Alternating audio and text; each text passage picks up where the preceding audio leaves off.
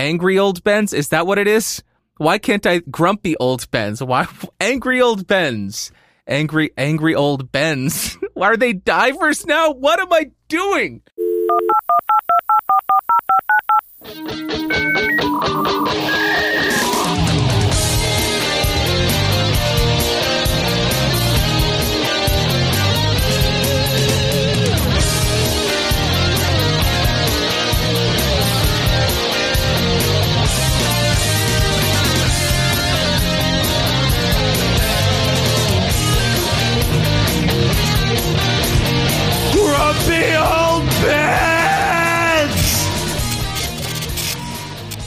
Hello and welcome to episode number 180 of Grumpy Old Bens for Monday, July 26, 2021. I'm Darren O'Neill coming to you live from a bunker deep in the heart of middle America, just outside of Chiraq, where over the weekend, 70 people shot, 12 fatally, and you know, um, weren't the feds supposed to be coming?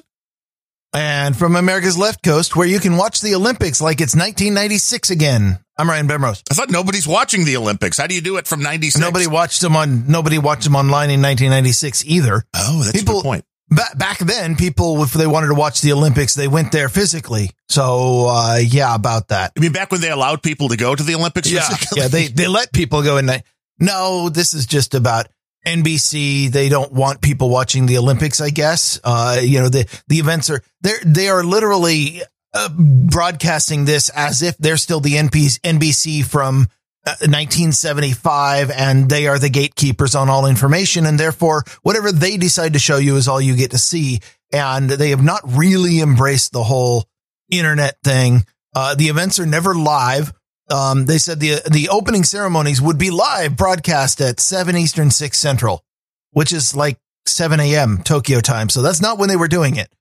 Um, and uh, when when you go to the NBC, t- you know, it's NBC TV, which nobody watches because nobody watches TV. Uh, you can get it online at NBCOlympics.com if you quote log in with your cable provider. Yeah. So they're they're gatekeeping that. They're still provide like, oh, we can't possibly let people see something. We You know, they'd that- rather I see they'd rather have their ratings tank than let somebody who isn't paying them in. Yeah, and I see that a lot, which on the stuff that you can get over the air, I don't necessarily understand. For paid channels, I kind of get it.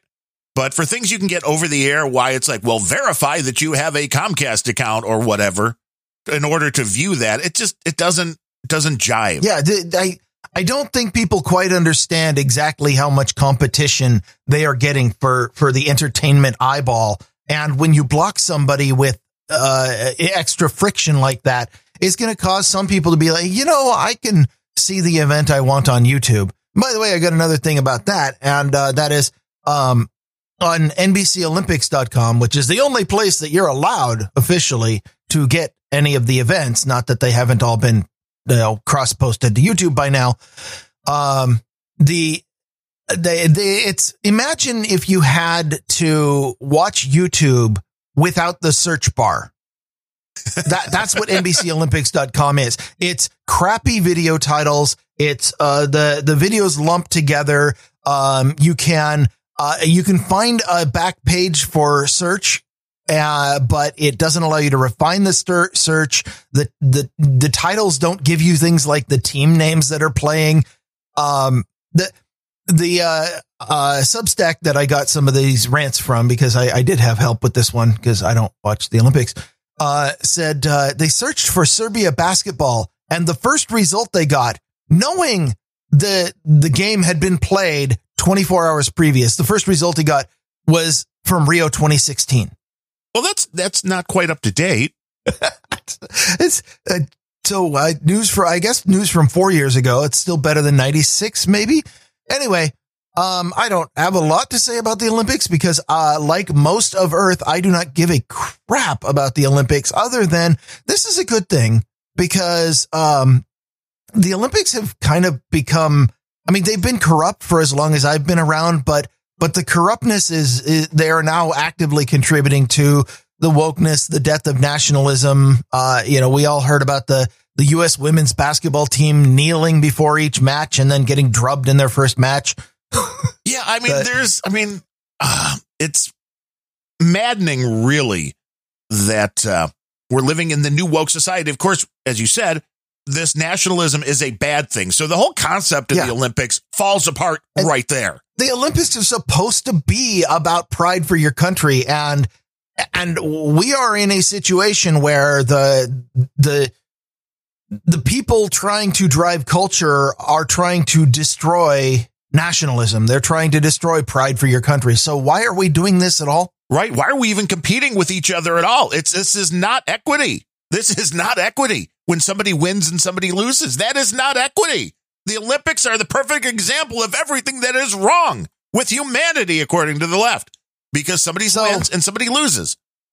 So the uh, the triumph of wokeness over common sense is uh, the theme of a couple of my stories today. Well, yeah, I mean, the Olympics, I was never a big fan of the Summer Olympics. And the winter was only a little bit more exciting because, you know, I liked watching some of the stuff like the, you know, ski jump and the luge, the stuff where people are doing crazy things before the X Games and all that kind of stuff started, because that just kind of turned into something a little bit weirder for, you know, old dudes who are like, that's not really a sport. There's a lot of Olympic sports that you're like, wait, that's a sport? I mean, curling, for instance, you and I could be great at because it takes nearly no physical activity whatsoever. But Uh, I don't know. It, it takes some coordination, and uh, that sounds like work.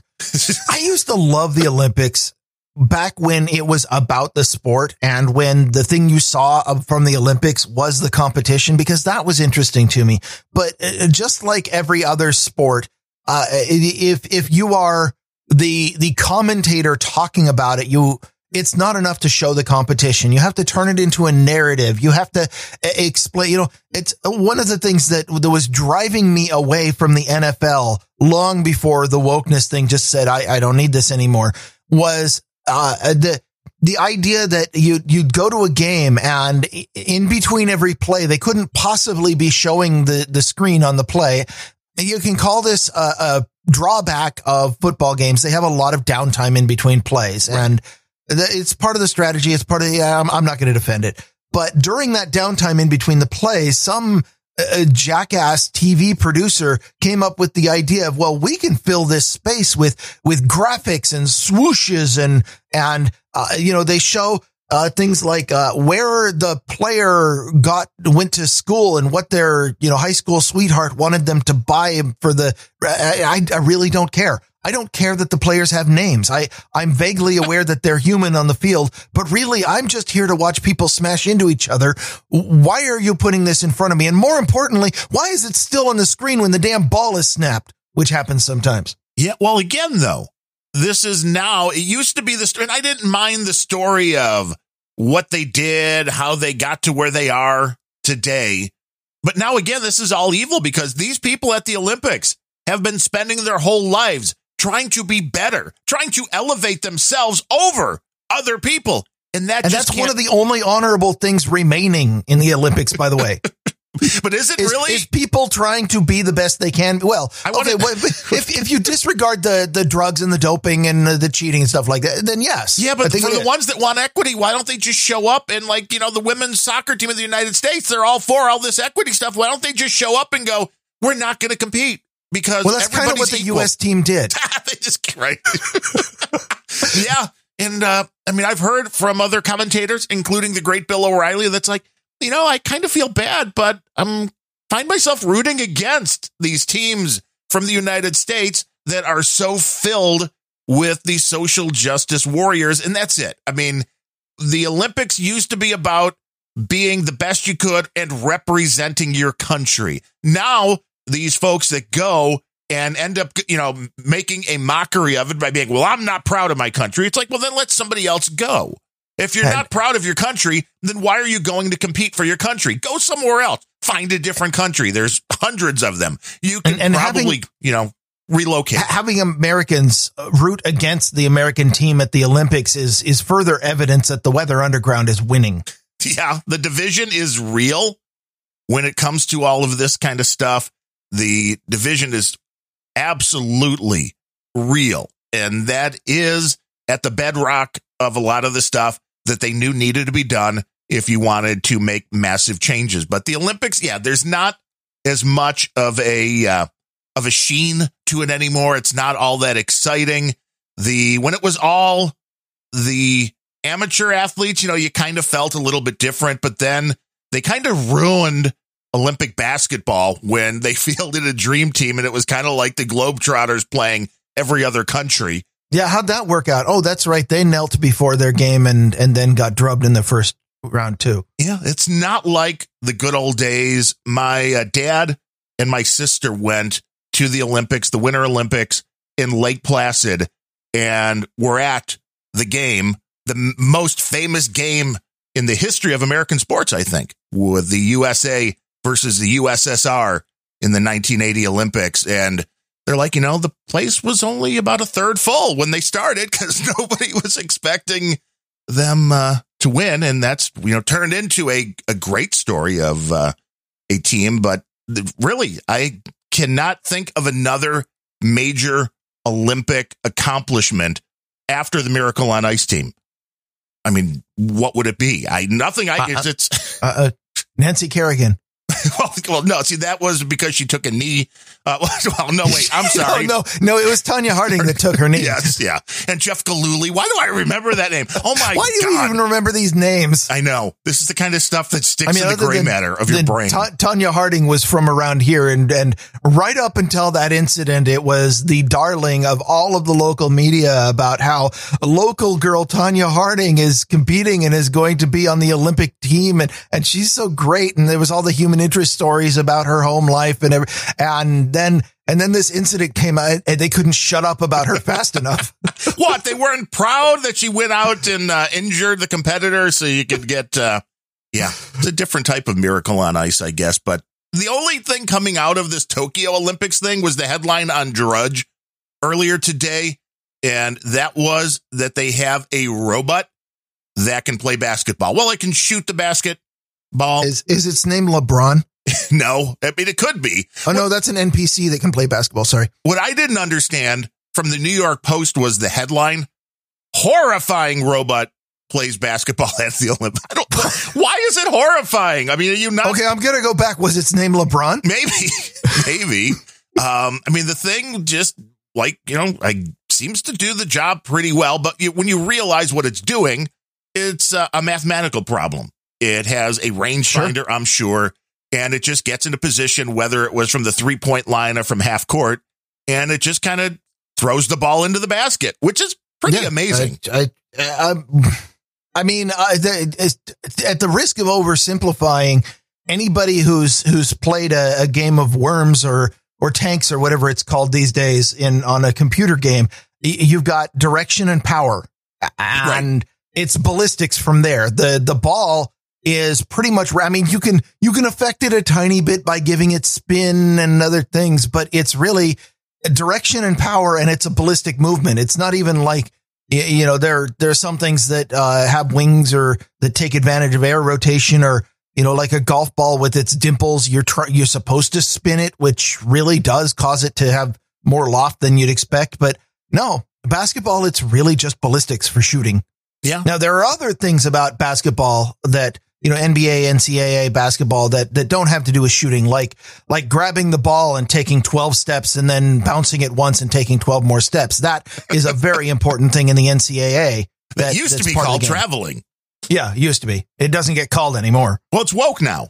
Yeah. It's got to be woke. Uh, So, uh, yeah, all these sports are having issues trying to, and you know, this has a lot to do with the internet. This has a lot to do with cell phones and the way culture has changed and the way people consume content has changed.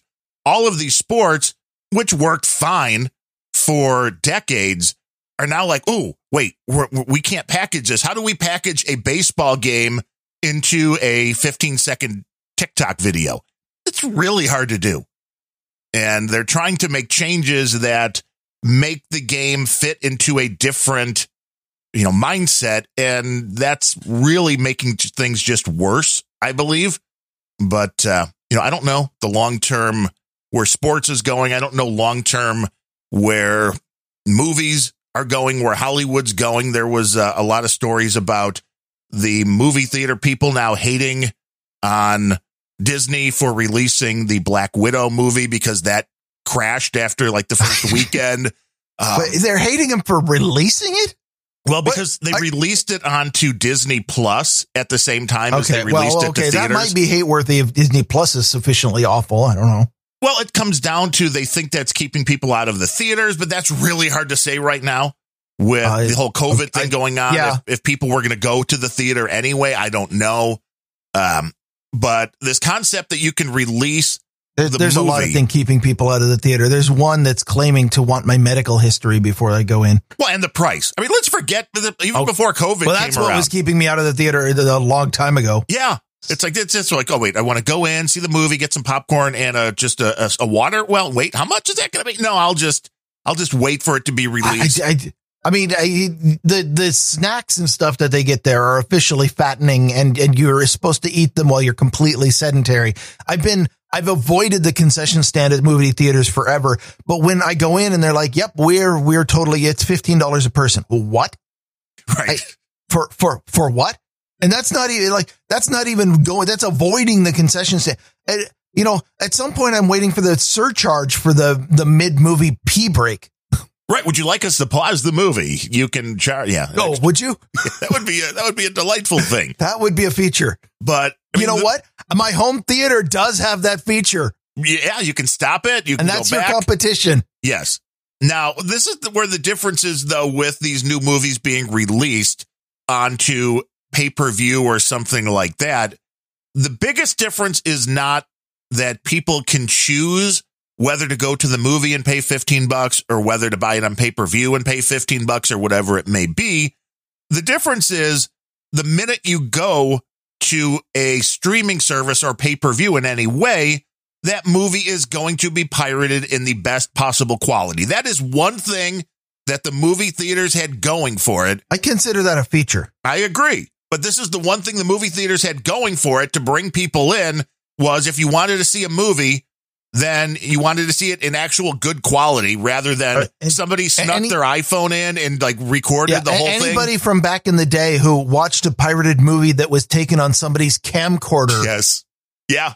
This is why the movie, you know, it kept people coming in because the quality of the pirated copies sucked. And this has been the way it's gone until very recently now, be it where, uh, until it was actually released onto a streaming service or on DVD or Blu-ray, most of the time, the only way to see a good quality copy of that movie was to go into the theater. Now that what the pay-per-view thing does, immediately anybody that watches that on pay per view can, if they know what they're doing, get a perfect digital copy or at least a very close digital copy and then be able to send that out across the world for free to everybody who didn't want to pay.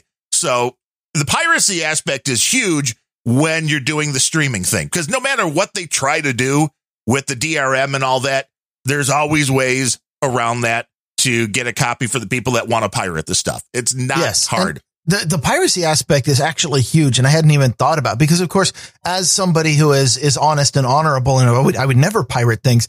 My main reason why you, you didn't even scoff at me. Wow.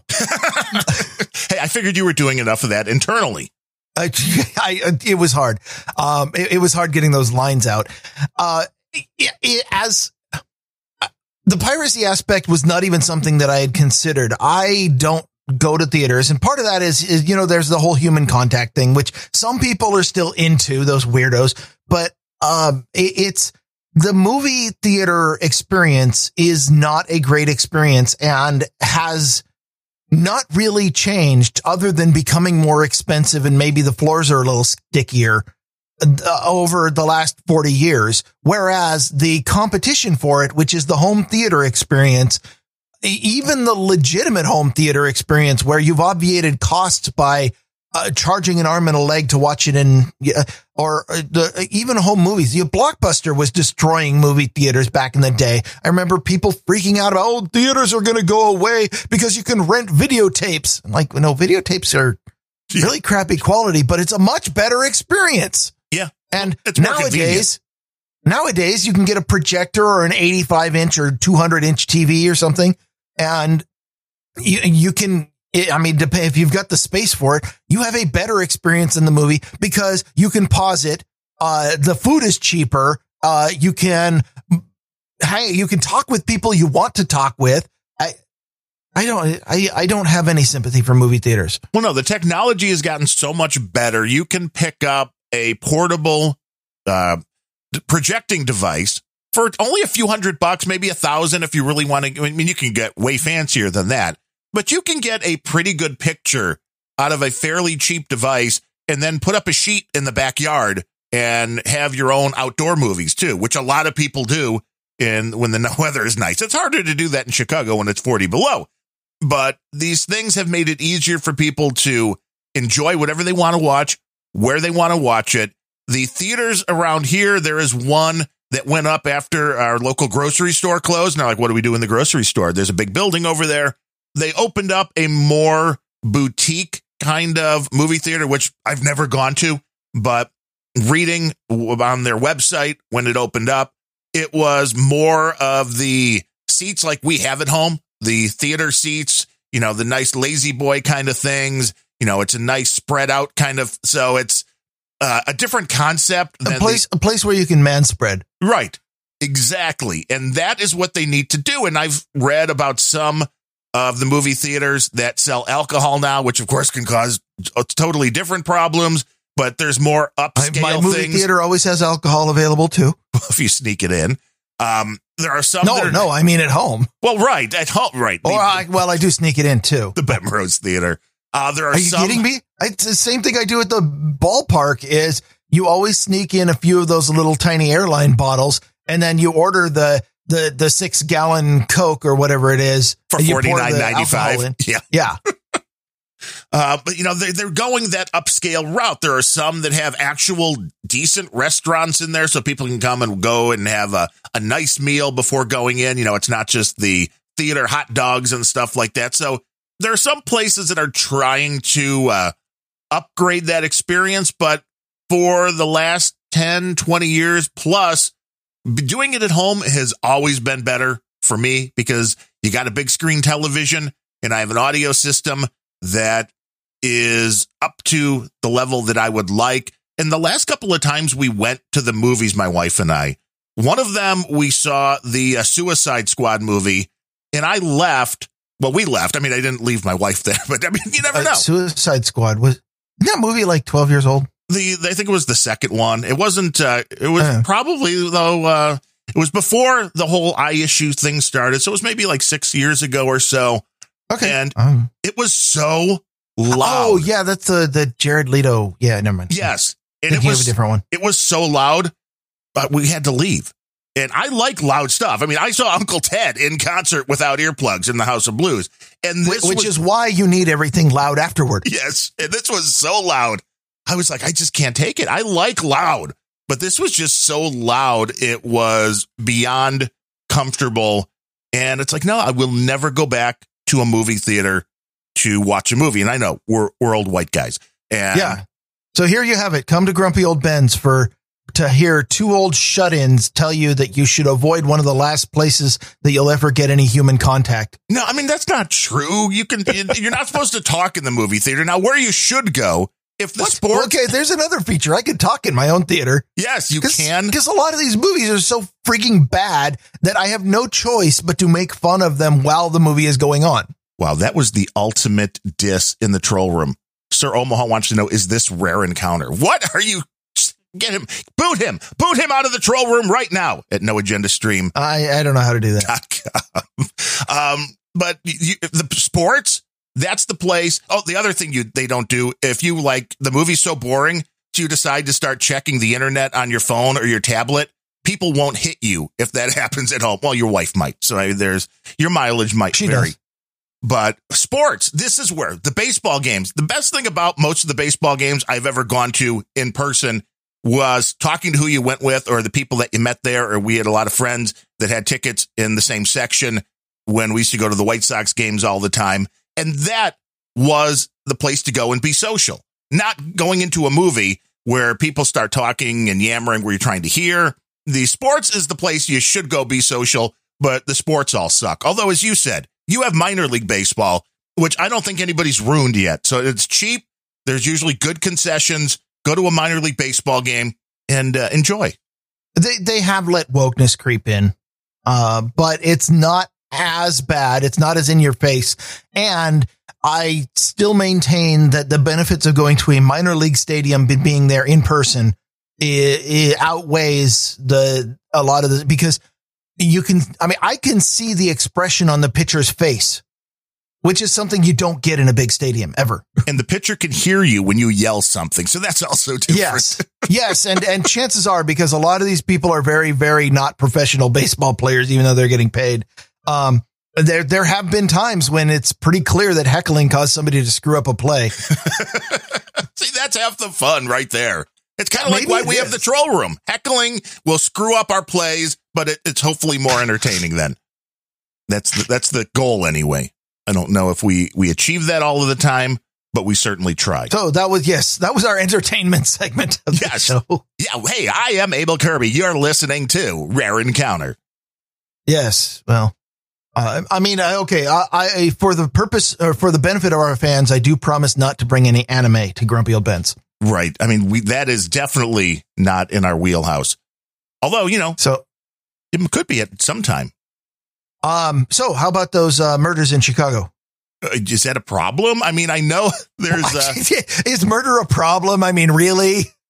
You've been in Chicago too long if you're asking that question. It's a. Uh, I mean, you would think at some point it would be a self cleaning problem, but as of yet, they keep finding more people to shoot because you would think eventually, if it was you know gang violence running it's out of control, market you know, I guess they keep increasing the the thing that's been making news, which I think was even the uh, top story on Fox News earlier today, is all about how dangerous the Chicago expressways are. And this is having an effect. I mean, my parents are a little bit older now. They're in their 80s, but they had White Sox season tickets for 35 years or so. And they gave it up when they were both having some health problems. They're both relatively healthy now, but the talk was, you know, no way they would want to go drive on the Dan Ryan to get to the get to get to the stadium, I, which is how you would go from their house. I mean, I mean, are are is do are people getting shot on the expressways? Yes. Or how, what what exactly is happening? Yeah, car to car shootings and uh, really from yeah, from like the overpasses. I mean, there's um there've been a. I mean, around here, the worst thing you have to deal with is is is road rage because well, because around here there are two classes of drivers. There are the people who are sitting in the left lane going 53 degrees and uh, uh, going 53 miles per hour. It might be horse. 53 degrees, but yeah. the people that, you know, camp in whatever lane that they decided to be in three days ago and are going under the speed limit. And then there's the people who want to go faster or want to go a lot faster and are flooring it and weaving in between them at 80. And that causes all of our problems on the road because inevitably one of them is going to crash into each other and then all traffic stops and, and, but we don't have people shooting each other. So that's foreign to me. Now, according to Fox News, there have been 137 shootings on Chicago area expressway so far this year as of Holy Sunday. Crap. yeah. Uh huh. Yeah. There were 128 shootings in all of 2020 and 52 I, in 2019. So yes, the it is a growth market. I think there was a shooting on a bus last year, but otherwise, I I can't think of it. Yeah, yes. okay. Uh, also, uh, it also points out arrests are infrequent in Chicago area expressway shootings. Oh, that's not a surprise. They are rarely fueled by random road rage. So, I mean, a lot of this is again, you know, gang hits, well, things you, like that. You, you, don't have the endless, uh, you know, the the constant accidents of somebody running into someone doing forty five in the left lane. So it, it, you don't have the the expressway suddenly stopping. So that makes them a lot harder to catch. Right. Well, that's it.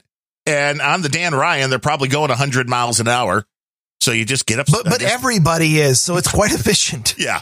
It's, uh, it's an interesting experience, but this is a, you know, one of the downsides of letting this stuff continue to go unchecked. And I don't think there's a question that if you go back again, 2019, 52 of these events, 128 last year, already 137 about halfway through this year.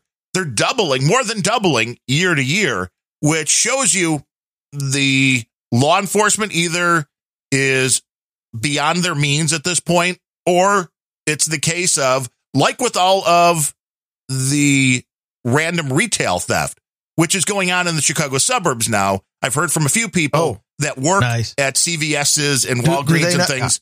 Uh, I, has has the the tendency to not enforce laws moved out to the Chicago suburbs yet? Yeah. Well, I mean, well, especially now out where I am, it's a, it's outside of Crook County, which is the county that Chicago's in. But a lot of the suburbs of Chicago are in Cook County, which means it's the same thing. It's that DA Oh, yeah, that would same have, guy. Yeah, huh? Well, w- uh, girl, yeah, Kim Foxx in uh, Uh, how, how can you tell in Chicago? It's it's always hard to tell. I mean, look at Beetlejuice. Beetlejuice, Beetlejuice, Beetlejuice. And uh, she's doing such a fantastic job. I mean, Uncle Joe Biden just sent uh, $12.5 million and some federal help was supposed to be showing up last week. But, uh, you know, things as of yet aren't taking a turn. Joe is worried about the, you know, the gun dealers. They're the ones you want to worry about because, you know, the people shooting each other Yeah, yeah, the the ones pulling the triggers are are generally disadvantaged and from some sort of systemic people of of the modular order or whatever the new term is. yeah, who oddly enough don't go to the gun stores to buy their guns. So, I mean, there's, uh, well, then how do they get them? It's magic.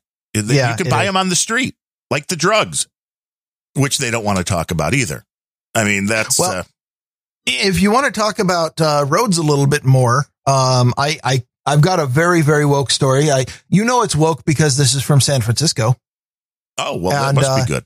Uh, they they are going to introduce congestion pricing in the downtown zone, and like uh, Oh, I mean, yeah. the first place I remember seeing about this was London. I don't know.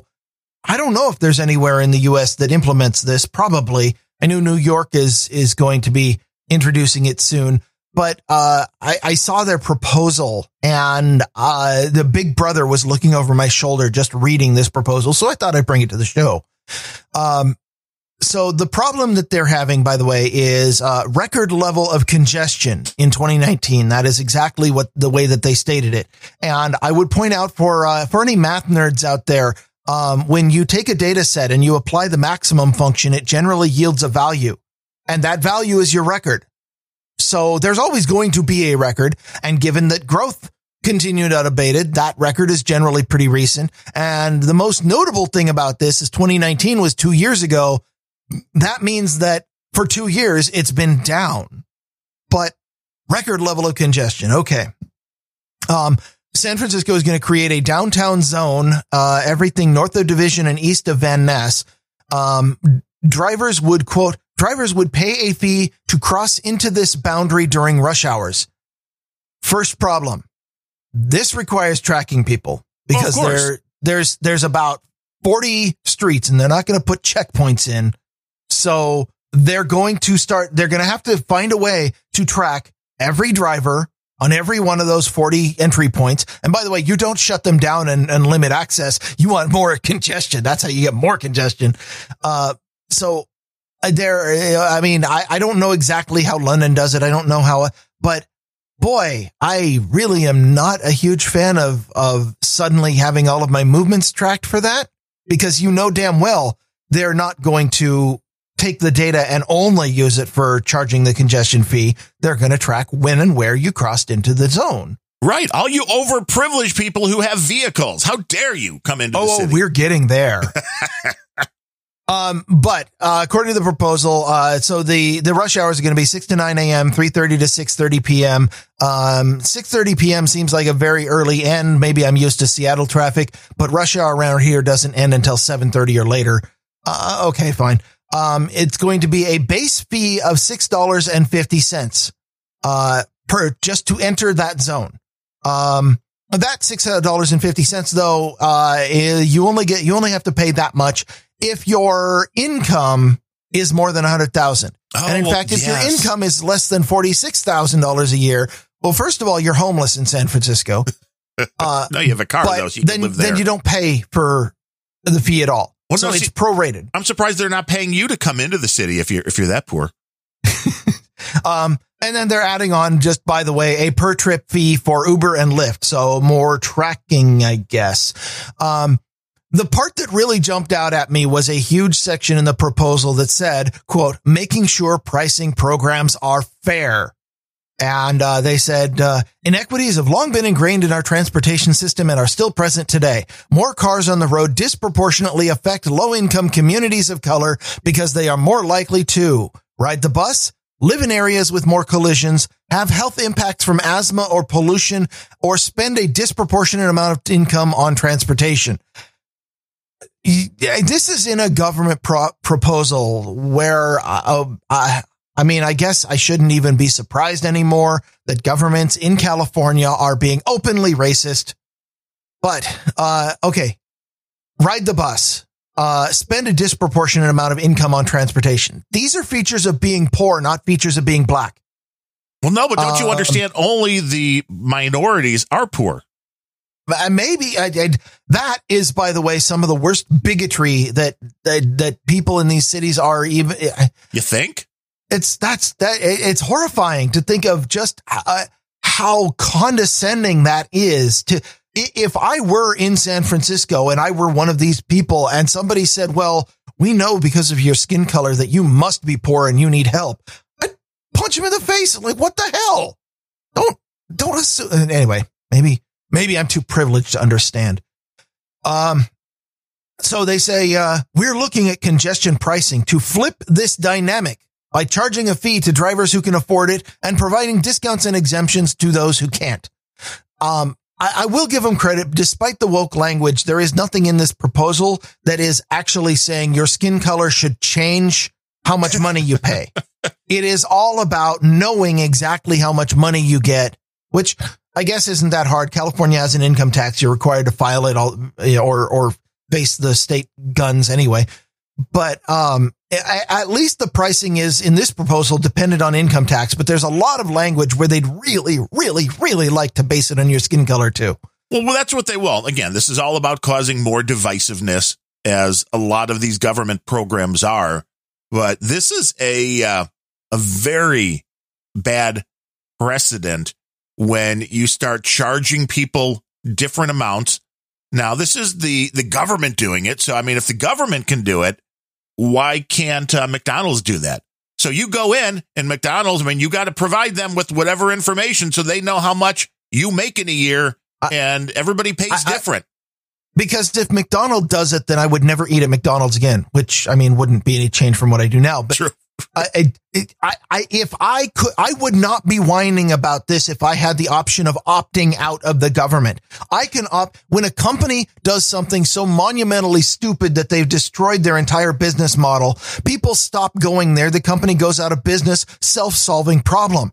The problem is that we can't opt out of the government and it won't go out of business. They'll just extort more money if they manage it badly enough. Yeah, which I'm surprised their uh, broadband thing, I guess, is failing that it's only a small amount of people that they say that are eligible because this is going on already. We brought the story well, they to can't find another, enough people of color. They, I guess they can't find people who want to beg for their money to get cable. That what it comes down yeah. to. So I mean, either the, people don't know that the program's there, or they're like, I don't want to be that guy. I can afford my cable, you know, my internet, but oh, the government will give me money for it. Um, a, uh, a lot of people would have a hard ah, time not taking the money, uh, but there. I guess a lot of people are not, but this is already going on with that, which is, oh, you're, you don't make enough money. The government will help pay for your very vital internet. Yes, yes, because we, we have to have equality of outcome everywhere. And yeah. even if people are less useful to society and not worth paying as much, we, we just ex- steal money from the people who have money and, and give it to the people who don't. And, and then everybody is equal and everybody's happy except of course, for all the divisiveness you've sown and everybody hates each other. And then we have an increase in violence and everyone gets poor. And then everyone is competing for what resources there are, even if those resources are just food stamps. And eventually you get full socialism and people go all Cuba right. and try to get out while you've got people from a wealthy capitalist country nearby wanting to get in. Yes. I don't quite understand that, but, but just make anyway. that swap. Just so the last swap. point I had on the uh, the congestion pricing is uh, you know they were talking about one of the problems they are trying to identify is the uh, and, and solve is the inequity above amongst people who are uh, low income communities and uh, they because low income communities drive much more than high income people and they need to somehow help them out. So one of the lines in here different section was a full exemption for the lowest income drivers plus different discount levels for other low and moderate income drivers. So if you don't make much money, if you're low income, then this fee won't be charged to you, which pretty much incentivizes more driving for low income, which increases the disparities that they called out that they're trying to solve. Oh, so they're not even very good at, at this thing that they're trying to do. So this is going to guarantee that only the poorest of the poor could be Uber drivers because then they can just go in and out of the city without having to pay any fees. Well, and, and the, the wealthy Silicon Valley activist, I mean, uh, programmers, uh, who find $6.50 in the, in the, you know, when they pick the rocks out of their wheel well. Yeah. Oh, it's I, I I don't get it. I don't understand this path that people are on when it comes down to treating people differently based upon well, one, they're trying to make it about race, but even when it's not about race, it's oh well, it's you make more, you make less, so you can be charged more. It's like no, this is where that's liable to to be accurate is uh or where that makes sense is things like income tax, but beyond that, this this is going to get really bad if it comes There's down. really to not things. a lot about income tax that makes sense either, but Well, that's true. That's true. But you, we, we can keep if you make more, we can keep charging you more. The percentage can keep going up, up, and up because oh, yes, that's equity. right up until you reach, reach the plateau where you can you you have enough money to spend more of it on uh, accountants. Who, by the way, uh, the accountants are worth by once you reach a certain level of money, it's worth the time of the accountants. It's worth paying them because they save you more in money.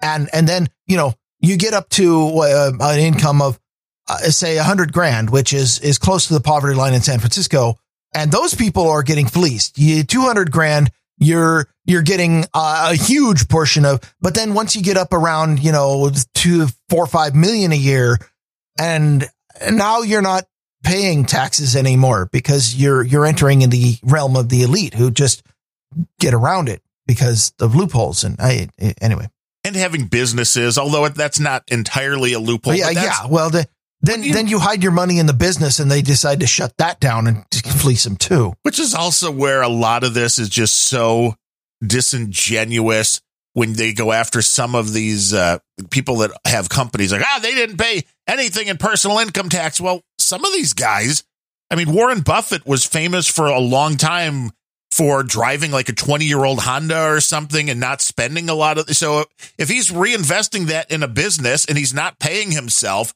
just because he generated the money doesn't mean he's taking the money and these these are the guys that create all the jobs. As much of a douche that Jeff Bezos may be, there's a lot of people in this uh, country that are employed by Amazon and making some pretty decent money. Now, are they working a lot of hours? Sure, but you know, there's two people in my very close family that work for Amazon, and they're not complaining.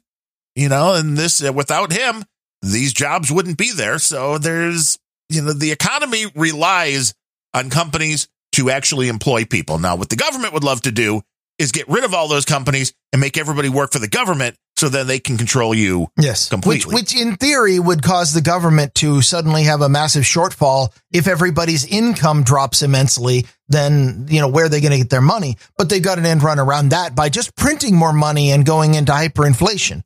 Right. Well, You know, because what what could possibly go wrong there? Nothing.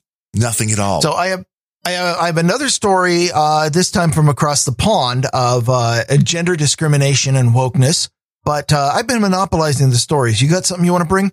Well, I thought this was interesting. This was a Business Insider story. The headline A man used AI. Are you listening, CSB? He does a great AI podcast. A man used AI Oh, CSB gives great AI. to bring back his deceased fiance. But the, Ew. there was, in fact, a Black Mirror episode with that plot. that, that, funny enough, that is mentioned in the article that that's kind of what this seemed like. But, um, because it says it may sound like a miracle or a Black Mirror episode, but the AI creators warn the same technology. Now, this is okay. This is I'm this. I want to bury the lead for a minute, but Oh, what he do. what he did was created a chatbot by giving it some information about his dead fiance and access to a bunch of her old messages. And we've talked about this deep fake stuff. And how these algorithms can basically go through all of this data and do a pretty good job of spitting out text in the style of the person that it learned from by taking all of their writing. So you pick up the weird little things that maybe they say, you know, the words that they favor, the mistakes that they make, and it tries to create a bot, which again, this is weird. I mean, I don't know if I would find this to be helpful in any way. You know, if you had somebody that was close well, to you, you, you, you, you have an actual human who who lives with you and shares an emotional connection. Right. Most people don't get that anymore. I think this is absolutely the wave of the future. This is how relationships are going to go in the future. The only thing I'm not sure about is if it is it is going to become much more viable because AI is getting that much better or because our relationships are all online and are that much shallower. Well, now this is trying to recreate somebody that you had a physical relationship with, which is a little different than yeah, having a whole relationship it, with the bot, which I'm I'm with you there. I think we're going. I mean, was it a physical human or was it just like a Facebook friend? Because no. those are pretty easy to deep fake these days. Yeah, no, that's absolutely true. But no, this was an actual human, which made it even weirder. You know, if my wife passed away today, I don't think I would program a bot and continue talking to the bot no, that's creepy as hell. Yeah. Any normal person is not. No. I don't know what that does to make your experience your pain better, how to ease that. I don't understand. Now, I, I understand maybe going back and reading previous, you know, in, interactions you had or something like that. But this is just weird. But now what the warning is, of course, Business Insider that says it may sound like the Black Mirror episode, but the AI creators warn that the same technology could be used to fuel mass misinformation campaigns. So we're right back yeah, to we're back, right back to Facebook. Yeah. And we're back to fake news, though. We're back oh, yeah. to misinformation, which is, uh, you know, the, the dirty dozen that are spreading all of these and lies fact, online about the COVIDs and the vaccines. I the, and I bet the FBI could really benefit from this technology for the for really scaling up their six week cycle. You know that well, that's because half the people you don't know if they're real or not. But as we've talked about before, the OpenAI group they still haven't released their latest version of this software that can recreate, you know, they're like, oh, this is so realistic. We, we can't even put this out there. And I remember kind of scoffing at that when we first reported on it, that this, this will make too realistic text that people will be fooled by. And it's like, well, I think that's going on already. And this is the main problem that you have with the internet, social media, and that is when somebody goes to a Twitter or whatever social media site you're on, and they read something, I think the people listening to us have a pretty good bullshit meter that go, ah, this seems like a bot. You know, unless you know They'd the better. person, you're like, this, this could very well be a bot. But I don't think the average person ever goes to Twitter and thinks, oh, wow, these accounts that are constantly trying to stir up problems that they're not real people. And I think a vast majority of them may be not real people. I, I, I think it's safe to assume, and I'm, I'm not saying it's correct to assume, but I think the safest course is just to assume whenever you encounter another account on Twitter, it's bot. Yes. You know, even if you know the person, I mean, to, to be fair, but even if you know the, the name of the person, like it could still be an AI posting as them. Well, no, but I mean, we, there's things we need to do. You know, social media is helpful to, you know, pimp the grumpy old Ben show or random thoughts. Now, if I was able to just flip a switch and have a bot act like me on one of these social media things, I'd probably do it. Be like, go for it. I mean, does the word bat signal mean anything? Well, the bat signal, you, you I have to actually have. push the button and then it does oh, that. Oh, you have to push a button. Yes. I mean, I have to push a and button. Then, and then a, a, a rudimentary AI that we call a script will go ahead and log in to social media and create words that it puts into your mouth and push them out there without you doing anything else. Well, those are always the same words, but it wouldn't be hard to write a script to pull something random. Sure.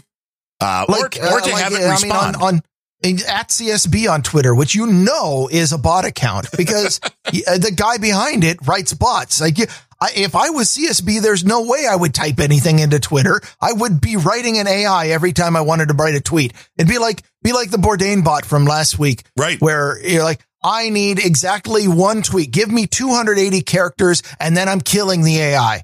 It's just going to be uh, just AI carnage everywhere. Yeah. That's uh the world is getting to that point to where you're never going to know what you're consuming and that used to be oddly enough text was one of the harder things to recreate decent writing because the bots, you know, just weren't that, that you could usually tell um, the fact that it's getting harder to tell when machines actually can publish whole news articles and things like that. The fact that you know they have the ability to recreate somebody's voice now and that they have the ability to recreate the way somebody looks. Now, there was, I just caught like a minute of this and it might have just been a, uh, um, a little teaser for an upcoming McCartney, Paul McCartney video was his, his new album that's coming out. He just released an album, McCartney 3, but they're re-releasing it with every track has been reworked by somebody. So a lot of these like DJs and that they do all this, you know, more modern music are putting their spin on it. And the video was very believable of a young Paul McCartney like walking down a hallway and it was you knew what it was but if I wouldn't you know if you wouldn't know who Paul McCartney was and that he's 80 whatever years old now you would have believed this was a video of a young Paul McCartney at like 25 years old making the video and singing and it is very concerning to me that Yeah. this technology is there Paul McCartney live from the uncanny valley. Yeah. Then this is, but this is where it's like, you know, Paul McCartney is most likely going to be making music long after he's dead, which is weird to me. You know, they have I- the ability to recreate this stuff and take little snippets and recreate uh, music and the video and w- seeing is believing is no longer the case. You, you, it's crazy. I, I, fortunately, I'm way ahead of the curve. I don't believe anything I see either. Well, you are winning then. You are winning the game. Winning. Yes. it's the tiger blood.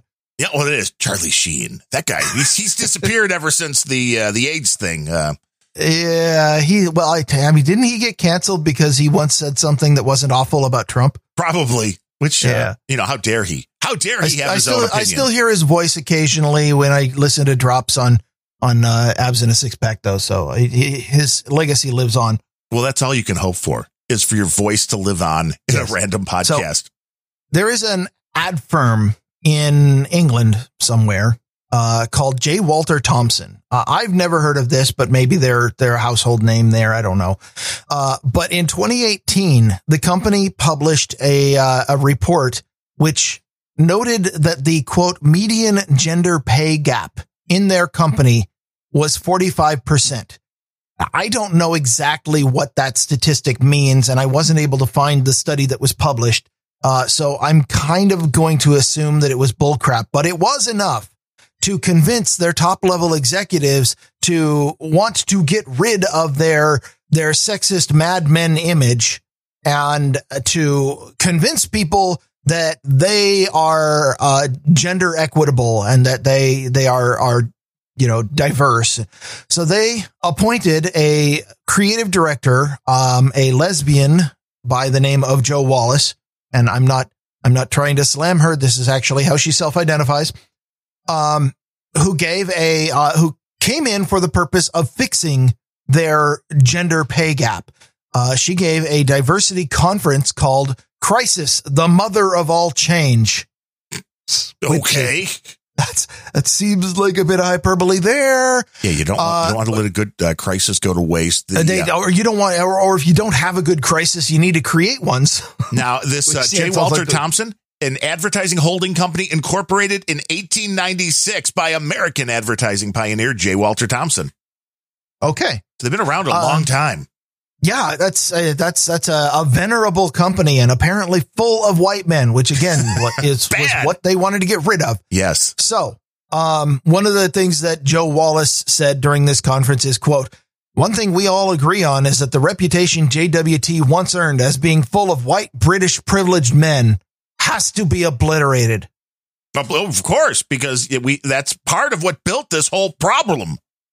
So after this conference was given, uh, there were a couple of renowned creative directors, as described in the Guardian article, uh, who uh, coincidentally happened to be males over 50 uh, and and a light skin because they're British and most British, having grown up well north of the 50th parallel, do not get a lot of melanin because there's not sunlight in Britain.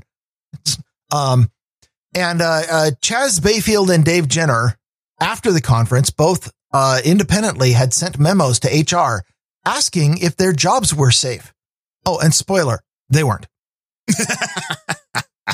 You never Um, believe anybody if you ask if your job's safe. Never.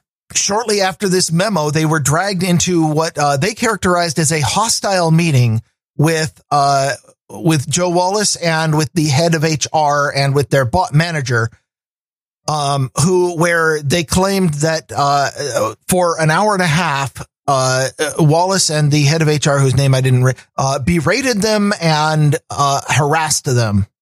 Um, two days later, they were fired or, or sacked as the uh, as the Guardian states. Uh, this was November 2018.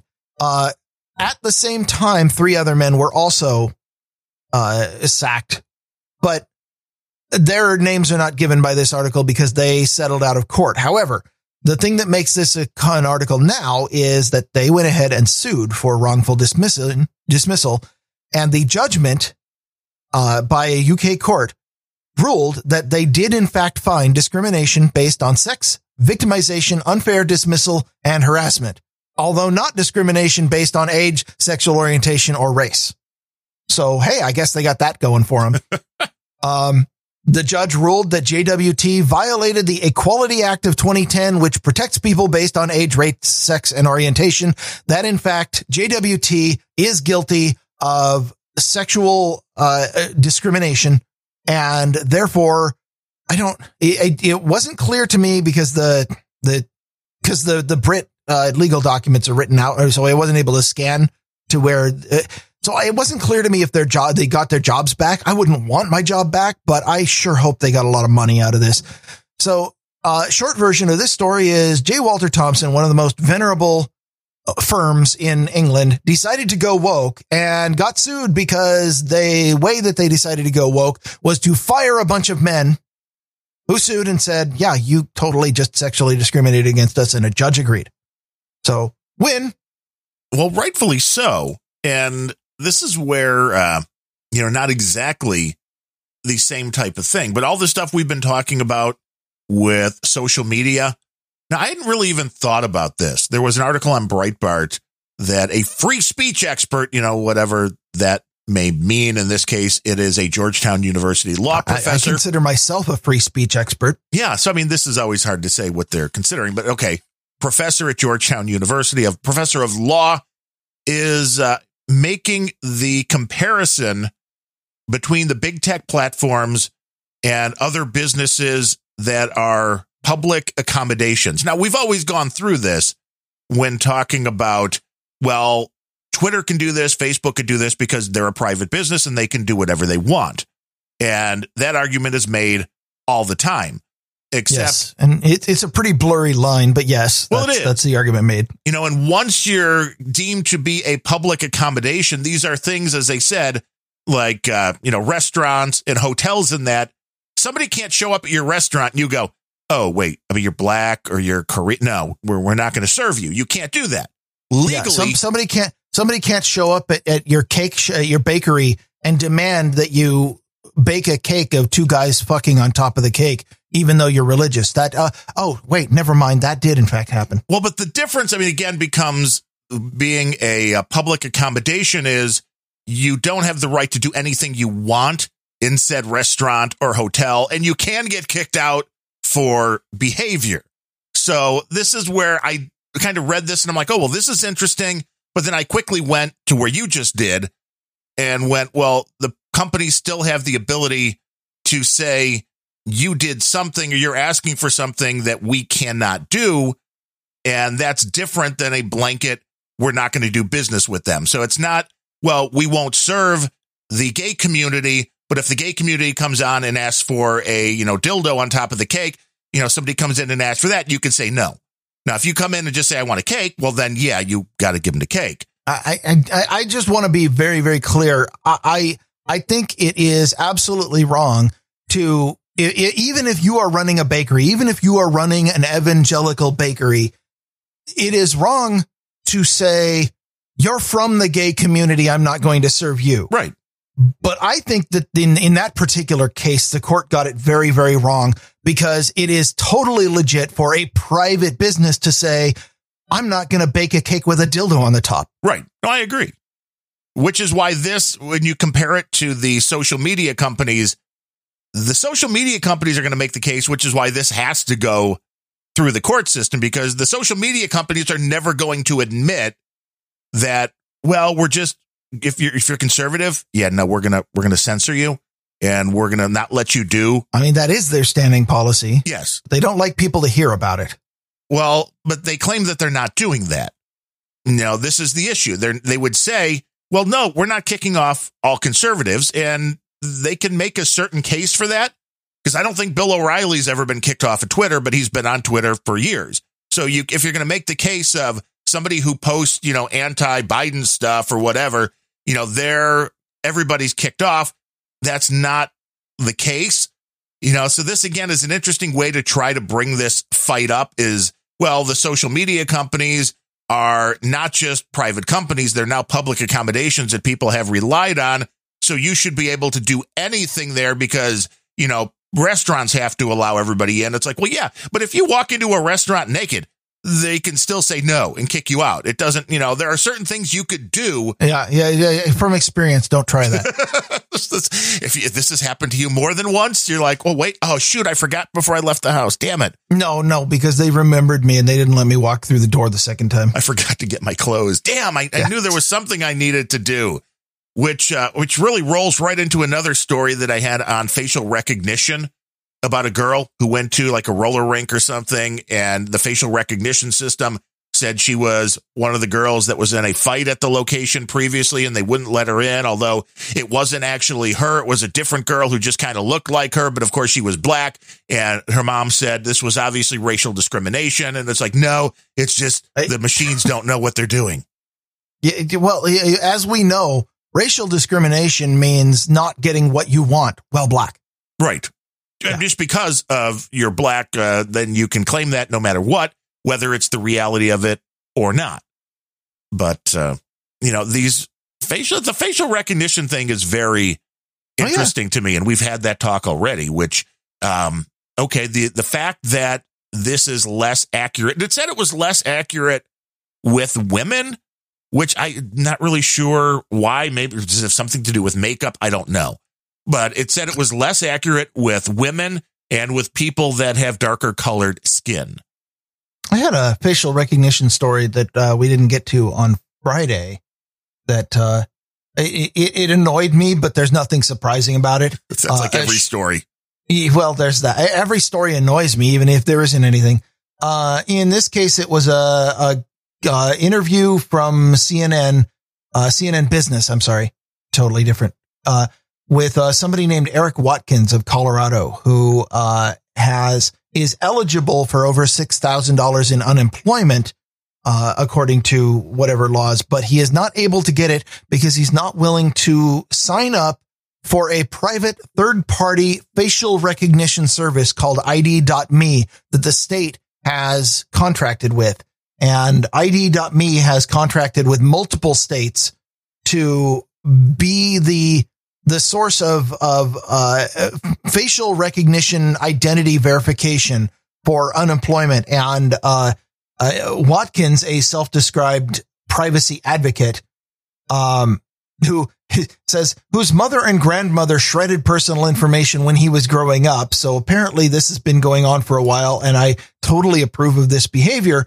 Um, is not he, the, the state of Colorado is not offering a way to identify yourself to get any of the unemployment that he's owed without signing up for ID.me in third party and a third party anything that requires a third party login is already suspect. It's already something that I, I don't think I don't think that governments should ever be saying you have to sign up for with this third party and you have to give money to these people or you have to give your personal information to these people. And oh, and by the way, they of course are not bound by silly little rules like FOIA or, or ethics or anything like that. Not that the government is either.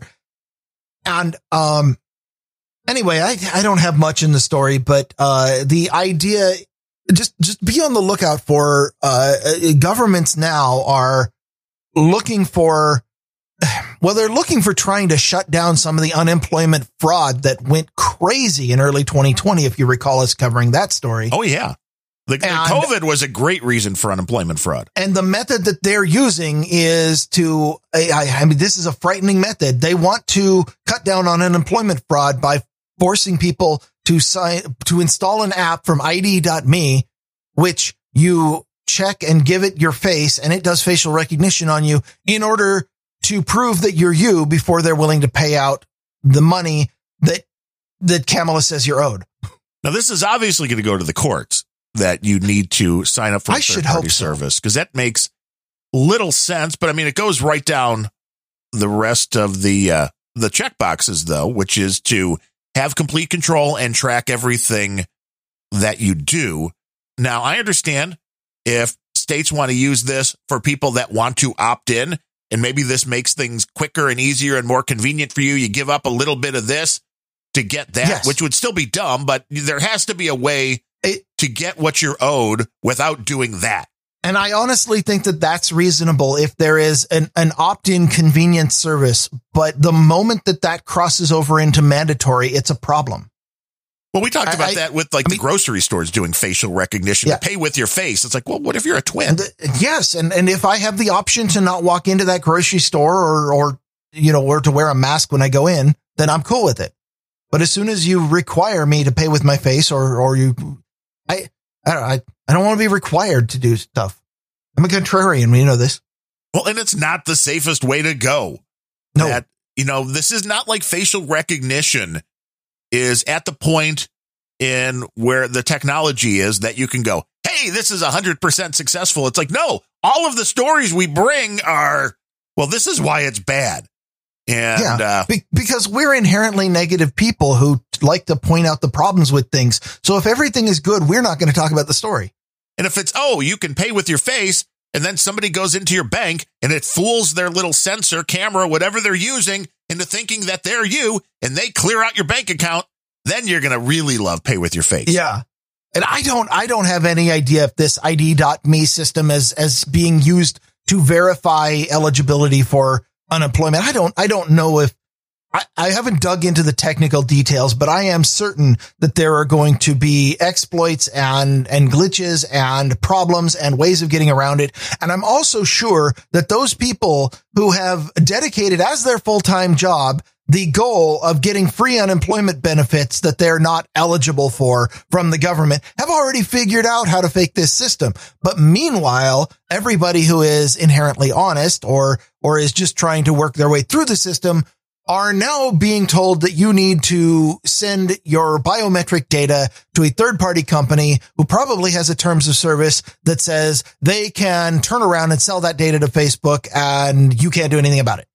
Well, it usually is the honest people that get screwed. And we talked about the lawsuit that was out of Illinois for Facebook doing the facial recognition tracking of people, even when they didn't tag themselves in the photos. And that was a big lawsuit there.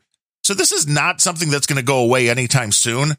This, this concept of do you own that particular data, which it gets to be a very slippery slope you know, if you're walking into somebody's mom and pop store or, you know, a Home Depot, whatever, and they have cameras at the door and they snap a picture of you, I mean, you're in their location. I mean, who gets the rights to do what with that image? I don't think we know yet. I don't think we know where this is going, but the way No, I, and, and, and these are important questions to resolve and, and figure out where society wants to be with them. I have every reason to believe that if a government bureaucrat are the ones who go out and start requiring answers to these questions, they're going to get them wrong though. Well, yeah, because the technology is not ready for it yet. Also, that's another thing to be considered. And it's interesting because there's folks on both sides of the political aisle who are very against this facial technology stuff, facial recognition technology, but it doesn't seem to be slowing down. We have the far left who will cry at the very least that it's unfair because it's not as accurate and it will misidentify those with darker skin color. And then you have the people on the far right, like uh, we probably fit more into, which is the we want 100% privacy and we don't want any of this data out there for any reason whatsoever. So I'm I, not categorized with the far right. I'm more well, the I'm far left, the, the, conservative. I'm more on the to, Kaczynski right, which well, that was still the far right. But uh, you know, it's interesting when those political sides agree on something. That means either something is really right in the world or something's very, very wrong. And uh, yes, and I and I'm cynical, so I I know which direction I'm going to put my money on. yeah, this technology is not going away though. That's one thing I think we can be sure of that when you walk into a store, uh, what what are the odds today? You know, unless it's a very little mom and pop, like you know, a baseball card store, a comic book store, we go into every now and then. You know, they I don't think they have cameras everywhere, but what's the odds if you're walking into a Kohl's, Target, Home Depot, Lowe's, anything that kind of a big box store? What are the odds you're not being photographed the minute you walk into the store? I'm guessing like zero yeah. percent. I will tell you though that when I walk into those stores, uh, they their systems are not capable of recognizing me without a mask. Well, then you wear a mask, right? No, no. What I mean is, is being the person without a mask, their systems don't even know how to handle it. They're like, uh, uh it's not a human face. It doesn't have a mask on it. We don't know Sorry, what's was, going on. It was it was a terrible joke about the fact that masks are still in use here, even uh, almost everywhere, despite the fact that they technically aren't required anymore. Right up until Inslee pulls a bunch more cases out of his butt and and decides that that means that we need to lock down everything again. Yeah. So I mean, the bottom line was uh, we don't know what your day job is, but it's probably not at a comedy club, is what you're saying there, maybe. It, it, it's been the case for a long time, yes. There was an article on a guy, I think this was in California, if I'm not mistaken. And it was, you know, half naked man jumps into pool. And I'm like, well, wait, what does half naked man mean? Uh, because wearing swim trunks? Right. That's what I'm like, guy in shorts, right? Because otherwise, if you're not wearing pants as a guy, you're naked. Even if you're wearing a top, I don't think anybody's where, like half naked. story? Man. I believe it was out of California. Okay, well, in that case, it was probably the it was where the half naked man was wearing swim trunks but not covering up his breasts. If I'm not mistaken, it may even have been in Los Angeles in our buddy Larry Bleidner, that Larry show's backyard. No, not not his actual backyard, but it could have been. I don't know. Now, allegedly, if so, Larry, let us know. Yes, we want the full scoop on this. But the story was, it seems the guy was high, which makes a lot of sense. He was in their neighbor's He was yard. in L.A. Yeah, there you go. High L.A. just makes sense. So he jumps the fence. He goes into their pool, takes a little dip. I mean, hot in California, and then pushes his way through their French doors at the back of the house, goes into the house and like grabs a backpack or something and then leaves the house. So okay, so uh, outside of the trespassing and theft, this all sounded fine. yes. Now the wife and uh, the children were home in the house upstairs. He did not interact with them. But the most interesting thing in the article was was that he didn't get shot. Well, one, that would be because if somebody came into my house, I don't think there would be any question that they're getting shot. But the takeaway was he probably won't even be charged with burglary. No, you said California. Well, but this, you know, you know what? This was the reason given broke my brain. And that was because he probably wouldn't be charged because he didn't try to cover up his face or hide his identity. So it was really, he probably wait, wouldn't what? be, ch- yeah, because, and I'm like, wait, wait, wait, wait. So if you don't try to hide your identity, it's no longer burglary. So you could just go take whatever you want. And as long as you don't try, you know, if you don't wear a mask, well, then it's not burglary. I mean, I, I mean I'm betting that backpack wasn't worth a thousand dollars, so nobody was going to charge him anyway. Right. But uh, wait, wait, what? Yeah, I was like, it doesn't. this is how bad it's gotten in these areas. It's like it, it wouldn't be considered burglary because he didn't try to. I wait. Well, how does covering up your face make it a burglary or not burglary? I don't understand. Taking somebody's stuff that's not your own, that's burglary. Well, you know, if you in- walk into in a the- house. in the pre-fake pandemic days, covering up your face was supposed to be a sign of being a criminal. And so I, I, I am not surprised in the least that there would be rules of some kind saying that, you know, it changes the, the way the crime is if you tried to cover your face. But that's still, that, that's a, that's a broken logic Yes. attached to that. Yeah, it broke my brain. I didn't really understand that. I'm like, wait, so if you break into somebody's house, it's different now. And so it wouldn't be considered burglary, you know, and because he was high. And it's like, wait, so this is again, wait, I, I don't get it. So it's an excuse. If you're high or drunk, you can do whatever you want and you won't be charged with it because you know you were high or drunk. I mean, this is a very dangerous precedent for Yeah, sexual yeah, assault and This rapes. isn't working for me. no. I, I, you know what? I think we need to take some time for our brains to reboot. Maybe thanks from experts. Yes. And then we can talk about Alienware. the uh, actual uh, some clothing you want to wear or the uh, the company that makes computers. Yes. Both, okay. Alienware. What the Uh, hot, You're not a proper geek unless unless you want to wear your computer. what the hot aliens are wearing this summer. Next on Grumpy Old Bens, but we do have a few experts to thank. And coming in first and foremost, a new name, but no note or anything, and a very nice donation with $150. Eric Cowley, and uh, we appreciate you supporting the Grumpy Old Bens, grumpiest podcast in the universe. That's a that is a true executive producer. I mean, anything fifty dollars or above, guaranteed. You know, when when you hear news stories and they talk about experts say this is the guy they're talking about.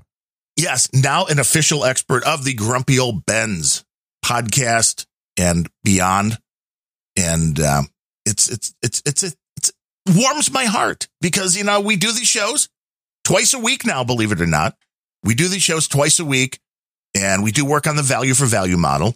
So we re- rely on people coming in and showing their support for the show.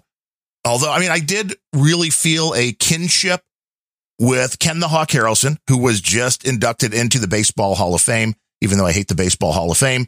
He did Chicago White Sox broadcast for 35 years, and he ended his little 10 minutes that he did while being inducted into the Hall of Fame with a toast that he said he gave. Uh, You only get 10 minutes. well, I mean, this is shorter now, and this is this is all split up because it used to be all on one day, and now the guys from the broadcast were doing it on a different day. The players are doing it in September sometime. Uh, I, thi- this is messed up. I mean, Pete Yes. Rose got a half hour. Yeah. You know, so I mean it was it was short, but it was it was short and sweet. And he said uh, you know, it was a toast he gave uh, you know somewhere that was, you know, if you take a man's money, you've taken a man's money. If you uh if you uh take a man's time, you know, or if you know, if you take it so I'm totally screwing this up now. But the Uh, concept it was sounds great to me. yeah, if you take their money, that's one thing. But if you take their attention, you've taken a part of their life. If you take their time, you've taken a part of their life. And that's how I feel about these shows, which is, you know, one, we need the monetary support to help. That's how I know, feel about advertising. well, yeah, to help pay the rent. But everybody that comes and listens to these shows for hours a week as we drone on, that is beyond incredible.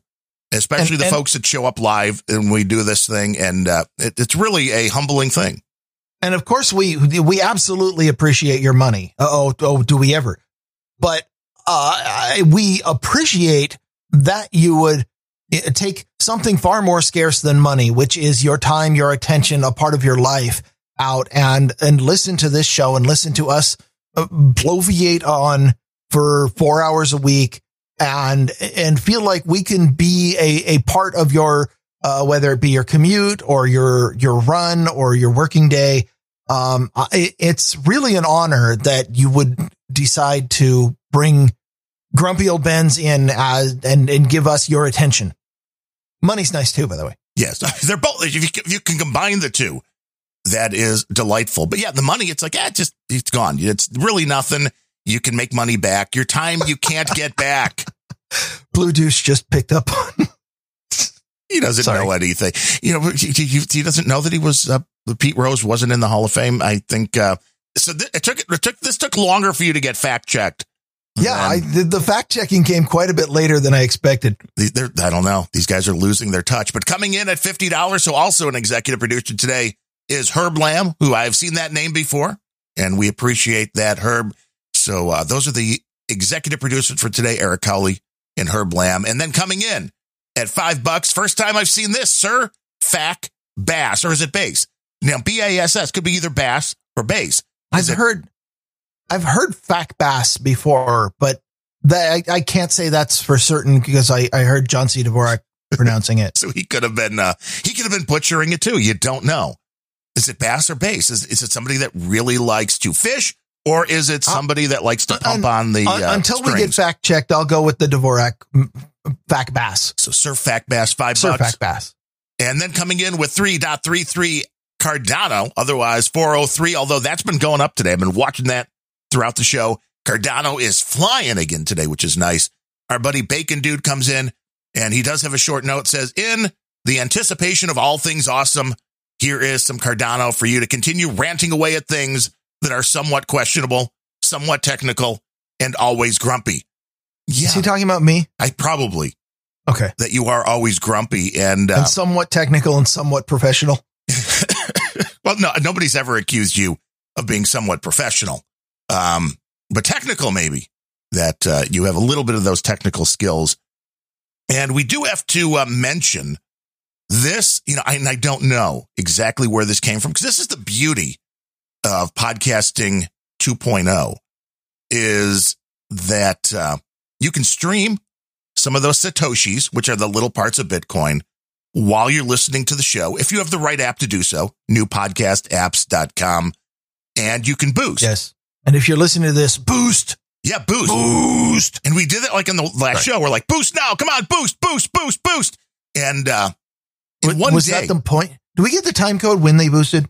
I don't see that. I have to, I don't know if that is, is part of the Satoshi's dot stream thing, but within a 24 hour period, because that's how it gets reported by the bot, we brought in 174,240 sats, which is about 65 bucks, which uh, Wow. for a one day period, this now I I will just say I- that I mentioned to the guy that started all this, the Podfather, along with Dave Jones, that uh, the other day I mentioned to him that, you know what, Grumpy Old Ben's is just about to hit 100,000 Satoshi. So I know it's working. And then, like the next day, we got 174,000 in a day. So I don't know. It was like 50 something thousand boosted or 50 something thousand uh, streamed and a bunch boosted. So uh, somebody was out there hitting the boost. It Might have been the Podfather. You never know. Could just be a way for him to uh, keep us engaged and uh, and rightfully so. And the fact that this whole Well, system me engaged. can work. Yes. It's like, oh, see, now this makes Although, sense. If your podcast I- can I- make I- like 65 bucks a day, then that's uh, that's decent cash. I, I don't know if this is missing functionality or or if it's just unimplemented functionality, but it seems like there should be a mechanism for if if the person doing the boosting or doing the streaming wishes it to be able to give attach a name to that because that I mean that would be an executive producer of this show whoever did a, a sixty dollar boost If that was one It- person, right? if it was one person uh, and uh, how do we know I- There are I don't. I don't know if I don't know if there is a, a mechanism. You know, it's worked I-. Adam There is a way to do messaging, but I don't think it works through satoshi's dot I Satoshi's.stream mean, yet. Adam and John do not report the satoshis boosted through the apps to No Agenda, nor do I hear much about it on uh, podcasting 2.0. So I and I definitely haven't heard anybody credited as a producer on those shows. So I'm wondering if the I, I, I need to look into this. I'm wondering if the protocol has a mechanism for attributing a particular boost uh, for the purpose of of getting a shout out on the show, which is clearly an important part of the value for value model. Yeah, there is a way to do messaging with them. There is a way to do messaging with the boost, but I don't know how to receive those yet. I think this is all just still in the working stage, but that will be awesome if you can have your name attached to the boost so people can see if you want it to to go along with it. Obviously, you don't have to, but this is something they're working on. No. And the other I thing value, that they're I absolutely value anonymity for the people who want it, but for the people who want to be credited with what they do, I, we need to have a mechanism for that. I hope it's there. Yes. Well, if, if not, they're working on it. And the other thing, which I thought this was great during yesterday's No Agenda, that Adam tells John C. Dvorak, hey, you know what? We're finally rolling this out. Multiple apps. So you could have your, and I don't know which apps are all involved in this yet, but you know, you've got your podcast addict and all the other apps that you can listen to your podcast with. They have a thing now where you can comment in one app and all the apps can see it. So it's not just like the person that comments in Podcast Addict, only Podcast Addict people sees. The system is being rolled out. So these comments left on an episode can be seen on every app. And Dvorak was just silent, like. and Adam was so excited because this is cool. This is actually a big, big deal because one of the things that makes YouTube channels so engaging for a lot of people is the comments that appear below and that people can have conversations. And that's ah. really hard to do with podcasts. Well, I think I think Adam understands that that the the user engagement is a critical part of the model, and and Dvorak doesn't want that doesn't want the live engagement part of the model. He doesn't show up in the troll room, and and that's his right. But uh, I I I think that he you know he might change it once he's he's fully absorbed what's going on, Uh, but he is underestimating the amount of benefit you can get for your your product by inviting users to be engaged and and develop communities because it's not Yes. just it's not just feedback to the creators feedback to us is oh that's interesting and all but it's it's people getting together and talking to each other about your product is the real source of some some impressive word of mouth community building Yes, and podcasts are spread out among so many different apps. The fact that you can actually take something and have anybody experiencing that podcast in any of those apps be able to take part and have that go across all of those things is genius if it can be pulled off. Because otherwise, you're like, well, everybody would have to come to our website or you'd have to have a message board. And that just doesn't happen. I, and I knew that this was being worked on. I didn't realize they were this close. So eh, I, I'm going, I mean, I'm going to go and check out exactly how that's working and, and more importantly, how we can get in on this and see if we can, you know, turn it into our own community or at least steal somebody else's. Yeah, these guys, they know what they're doing, believe it or not. And this is going we to be, were so skeptical early on. Oh, no, wait, you're always skeptical. I'm always skeptical. and to see how it rolls out and how you can change the way uh, people look at things and how they interact with things. It has been uh, a pretty quick turnaround for what a lot of the uh, you know apps and a lot of these programs and a lot of these things where people are like, "Hey, I have a great idea." Usually, from saying that to rolling it out and it working takes a long time. And what they've done with a lot of this stuff uh, has been absolutely amazing. Adam thought they had already rolled out the value tag for the Blubrry PowerPress thing. And I'm like, no, I mean, I'm half blind, but I did go back and look and I looked through all the release notes. I'm like, they've done the chapters, they've done the transcripts, they've done the I- person thing, they've I, done I a lot. through. I picked through the RSS feeds of uh, many, many of the shows that are in our community and and that are on the stream, and uh, I only found two that included the value tag in the RSS feed itself. And so every other RSS enabled podcast uh, it seems to be doing it through the the the back channel that they set up for for the temporary one we talked about last week. right. Podcaster wallet. Yeah, podcaster wallet. So I'm the only one doing the work. And Yeah. who, who else? Who else was doing it? Anybody besides Random Thoughts and Grumpy Old Bens? You said two, and those would be the two shows. We No, do. no, I, I didn't check random thoughts. It's not important enough. exactly. Well, it's there. The I don't I don't remember what it is, or I would have named them by now. I'm sorry. Oh man. Whichever way you want to contribute back to the show, you can do so. If you want to get involved with the podcaster 2.0 stuff, go to newpodcastapps.com and then you can boost and then you can do all the cool stuff. Or if you want to go the old fashioned way, go to Metis is trying to scoop me.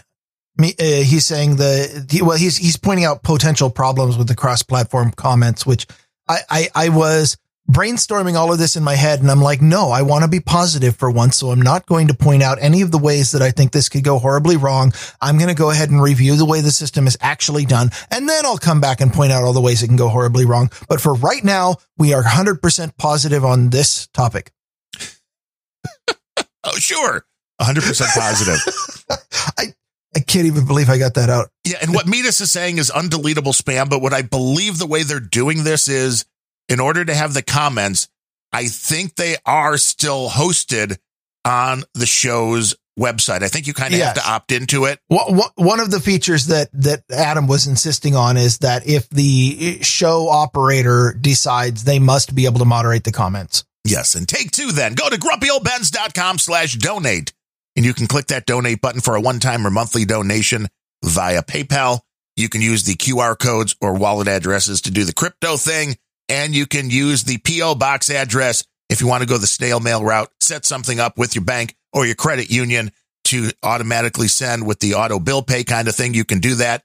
And the, uh, the dude with the 33 cent checks is on No Agenda Social. I don't know if I want to out him, but he admitted that that was him playing the game with his credit union. And, uh, Sure. he said it's a big I- I- credit union. So I'm like, if they come and tell you to cut it out, Yeah. uh, if they tell you to cut it out, don't jeopardize. Your credit unions are still pretty valuable in.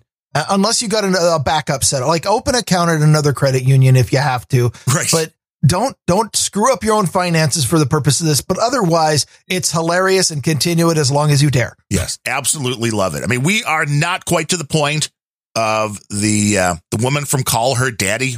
What's her name? Uh, I know Sophia with an F is the one that left her show. Yeah, she, that's the one that JCD is in love with, Yeah. but I I don't remember.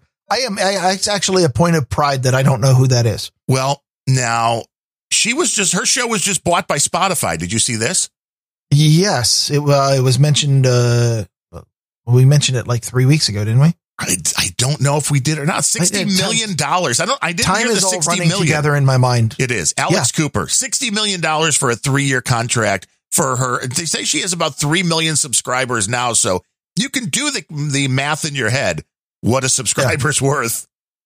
Okay, I need to get this on record. If if Spotify offered us sixty million dollars for Grumpy Old Bens, would we take it? Oh yeah, Okay, I, I just wanted to be sure we were on the same page there. you know. Unless, okay, now if Spotify offers you twenty million, unless you're making more than twenty million without Spotify, you go with. I mean, Spotify. I have absolutely no problem starting up another podcast where I can say what I want and giving up Grumpy Old Bens for sixty million dollars. I'm cool with that. I, I would I would do that for you. Grumpy Old Bens becomes a much more polite show. Yes. Probably have to replace the hosts. You know, but, they, but right, but they would they would be buying the property along uh, with that. Oh yeah, yeah. As long as I keep making royalties, it's all good. I mean, 20 million a year for a podcast is, uh, we've talked about like what these major motion pictures are bringing in now. And it's like, really 20 million for a podcast? I don't get it. But Spotify obviously has a lot of cash. Well, I mean, uh, you know, the, we we already mentioned this show, the the what the latest Marvel movie, which brings in a quarter of a billion dollars and only cost twice that to make. Yes, it's a little hard uh, to do that. But I mean, I was just intrigued by 3 million subscribers, $20 million a year. So it's like each person's worth, you know, to break even, you're willing to pay $7 a subscriber. And then you're trying to make money on top of that. So, uh, it'll be interesting to see since she already had problems with uh, Sophia with an F, the, the other co-host. And, uh, it seems she's doing better without the co-host. I mean, maybe I should learn something from that, but I'm wondering how going to uh, Spotify is going to change her show, her audience. We've seen with Rogan, even though it's not being talked about a lot, that I think he's taken a pretty big hit with the amount of people that are still engaged because the engagement is a big thing. The community is a big thing. We just talked about it. And when you take that and you cut it off and you take it to only one place, and Spotify doesn't really have a big place for people to comment. That was one of the big things with Rogan. The YouTube videos used to have a ton of comments. It had created a community, and you go to Spotify, and that doesn't exist anymore. A- Again, with the comments, create the community, which Yes. Which creates a, a non trivial amount of of listener support, goodwill. It people want to be able to form communities around your product. You have to make sure that's possible. I dig it, which is why Yeah. we have the No Agenda stream when we do the show live. Yeah, which is why can- we stole somebody else's community. Exactly. We stole that idea directly and we're very upfront about that. So noagendastream.com. We do these shows live Monday and Friday at noon Eastern time. Join us for all the fun. And you can also, you know, get involved with uh, the Fediverse. You, we have a mailing list. I sent one out yesterday and I'm like, oh, I last sent one out in January. So I, I, I got to get back into the, uh, into the It- mindset. it's your semi-annual. Yes, the semi-annual newsletter. And there's a big crowd. I mean, 130 people still on the stream right now. So maybe reminding them the day before was helpful that, hey, we do the show twice a week, noon Eastern. Here's where you can go. And we like the input there. And we have email. You can reach us at Darren at grumpyoldbens.com or Ryan at grumpyoldbens.com. We're on the Fediverse. I'm on Twitter if you're on that evil site. But the community is a big part of that. We enjoy hearing why we're wrong or that we got it right, which is why we can probably talk about crypto in a minute. But we wanted to talk about Alienware. I, I did. Well, I had a story about Alienware, which I'm totally going to leave teased because I got another one I want to bring. Ooh, you yeah, that's you. right. This, you know what this is? This is what we call bait and switch. The Bemrose tease. Yes. Uh, in this one is, uh, this got mentioned on No Agenda yesterday, which I was annoyed with because I was totally going to start slapping people with it. Uh, the Chevy has recalled the Chevy Bolt, Oh yeah. uh, again. Um, th- this is, if this story sounds familiar, they re, they did a recall in November of 2020 because five cars spontaneously caught fire while charging. And, uh, the quote from that particular one was, uh, GM said, uh, it could be related to the high voltage batteries. You don't say. really? Who would have saw that coming? I mean, besides So- anybody that ever saw a cell phone explode. for for that uh, for that they decided the fix was they asked uh, bolt owners to go to the dealers who would reflash the software to limit the max charge to 90%. Uh, hey, yay, software fix. Um, I'm, I'm not sure that I would be particularly thrilled to just lose 10% of my, uh, range off the top in, uh, in a type of car electric vehicles that are already fraught with low range. Right.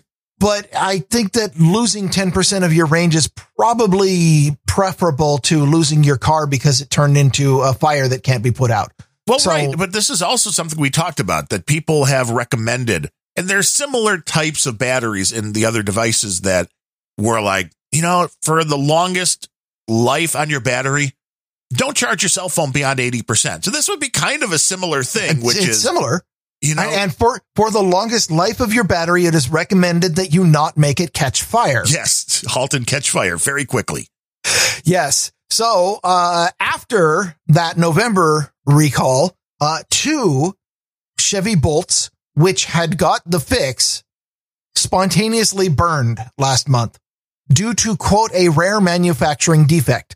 And, uh, vaccine manufacturers take note. Two total cars caught fire after getting the fix and they issued a recall. Not that I'm saying that uh, other types of products are unsafe or anything, but this is the level of safety that a lot of people expect is, you know, an abundance of caution. Anyway, uh, so now GM will replace the defective battery modules for free to owners in about 69,000 cars from 2017, 2018, and 2019 in in the Bolt. 51,000 of those are in the United States. Um, the National Highway Transportation Safety uh, people urge owners uh, have have also issued a report about this or a, a warning. They urge owners to park the cars outside and away from homes due to fire risk. Do not park your car in your garage. You might not get it rained on, but you might also lose your house if it decides to go. Just a quick FYI, go ahead and do the math yourself. Dry car, house. Um, Chevy also has put out information. They are asking or customers to also uh, use uh, until until you can get this fix, which in this fix is replacing the battery module. I, by the way, I don't know how long this is going to take, but it might be a matter of the dealership saying we need to keep your car overnight for three weeks. right. Um, Because I mean, bad, it's not like the olden days where you could just pop a battery in and put a new Yeah, one in. and it's not like the previous recall where they can plug in a connector and flash the software. The, the, replacing the battery module might take more than a 20 minute fix. Yeah. Does Anyway, anybody know how big those things are? I'm sh- assuming the batteries in these electric cars are huge. Uh, I, I- I don't remember. Okay. So Benlet has a, a Chevy electric vehicle and I don't remember if it is the Bolt or the Volt, which by the way, whoever came up with that marketing Yeah. uh, to, to create two separate cars, the Bolt and Volt. that both Okay, sound anyway. alike and you're Yeah, not sure which it is. It's, I don't remember which one my brother has, but in his, uh, the battery is the size of the back seat and the back seats are elevated an inch or two and the entire underside of the back seat all the way down to the ground level or the, the chassis, bottom of the chassis is the battery. So it's, well, what would that be? Like a seven, seven feet by two feet. oh, something? you didn't break another mug, did you? No, I just punched something. Okay. The, uh, the whoever's sitting in the back seat's in a really bad way though. If that thing starts on fire, Yeah. Well, you, the cars are obviously only for short people. Duh. right? Yeah, yeah. I've never been able to fit into a back seat. So until you can schedule a time to get your battery replace your battery module replaced entirely, Chevy is recommending that customers use Hilltop Reserve mode. I don't know what that means, but that's the mode as it's called on the 2017, 2018 or target charge mode in 2019 to set your maximum charge at 90%. I thought that, I thought the fix already did that. Anyway, uh, they are in asking customers to charge vehicles after each and every use and avoid depleting the battery below 70 miles range. So, hey, look, another fix is to reduce the range on your car. Okay. yeah, and uh, to continue to car- park your cars outside. Well, yeah, and uh, NetNed sent a photo of the batteries. And not only are they doubled up where the back seat is, but they're all under the rest of the car as well. So I mean, this Oh, is okay. this is uh, Oh, this is a big battery. Yeah. yeah, yeah. Which I mean, I would again would have guessed because cars I, mean, you're take a lot sitting of on power. that. Do you want it catching fire? No, I would not want to sit on that though. That's the problem. Uh, gasoline seems a whole lot safer to me. Yeah, it's only a little bit explosive. Uh huh. Not, not like these lithium ion things. But you know, this I- is going to save. Ev- this is going to save the planet. But and, here is basically the problem. I, uh, the technology moves forward and the speed at which technology moves forward naturally and, and safely is dependent entirely on the health of your economy. If you have a very strong capitalist economy, technology is going to move fast. And we, you know, look at Tesla, look at, at what a lot of these companies are doing. We are getting electric vehicles because people are asking for them. But there are a lot of companies that don't have a clue how to make a decent battery pack, who don't have a clue how to make and and they're you know they're hiring people saying, "Do you you understand batteries? Great, you're designing a car for us now." Um, eh, the problem here is that it's not economics that's driving innovation in this area; it's regulation. And government regulation is not of the kind of, if you can get this right, you'll be monetarily rewarded. It's more like, get this right or we'll send people with guns to your factory and start shooting people. I mean, there's steps in between, but ultimately that's at the end of every government threat. And uh, the problem is the positive reinforcement versus the negative reinforcement is creating the wrong kind of incentives. And I think that electric vehicles are in fact a lot more dangerous and a lot worse engineered than they need to be because of governments mandating that people must absolutely get some percentage of your fleet to all electric by such and such date. And if you don't make it, then, you know, we'll put you out of business artificially because we're the government and we do that sort of thing. And I, I think that, um, the, you know, the, the rise in stories of electric vehicles being unsafe. Well, a part of it is, of course, you know, oh, electric vehicle catches fire. That's novel. And gasoline vehicle catches fire. That's every Thursday on the streets of Seattle. So uh, part of that is the sensationalist thing. But if we want electric vehicles to progress forward to a safety level that we expect out of, say, gas powered vehicles, we have to be driving it through economic incentives and not through government mandates. And I, I, I'm worried that uh, some stuff is going to explode badly before we get to the point. If we ever get to all electric vehicles, I, I think road safety is going to take a real hit. Well, yeah, and to kind of overlap that with your story from earlier, I would almost guarantee you a city like San Francisco is going to outlaw everything but electric vehicles at some point, and you won't even be able to drive into the city unless it's an electric vehicle. And if you live there, well, then Yes. you better. And it'll be difficult to drive the electric vehicle around the burning wreckage of all the other ones that have caught fire. well, yeah, but uh, you know that's part of the charm of San Francisco, I guess. and by the way, it'll also smell like burning street poop.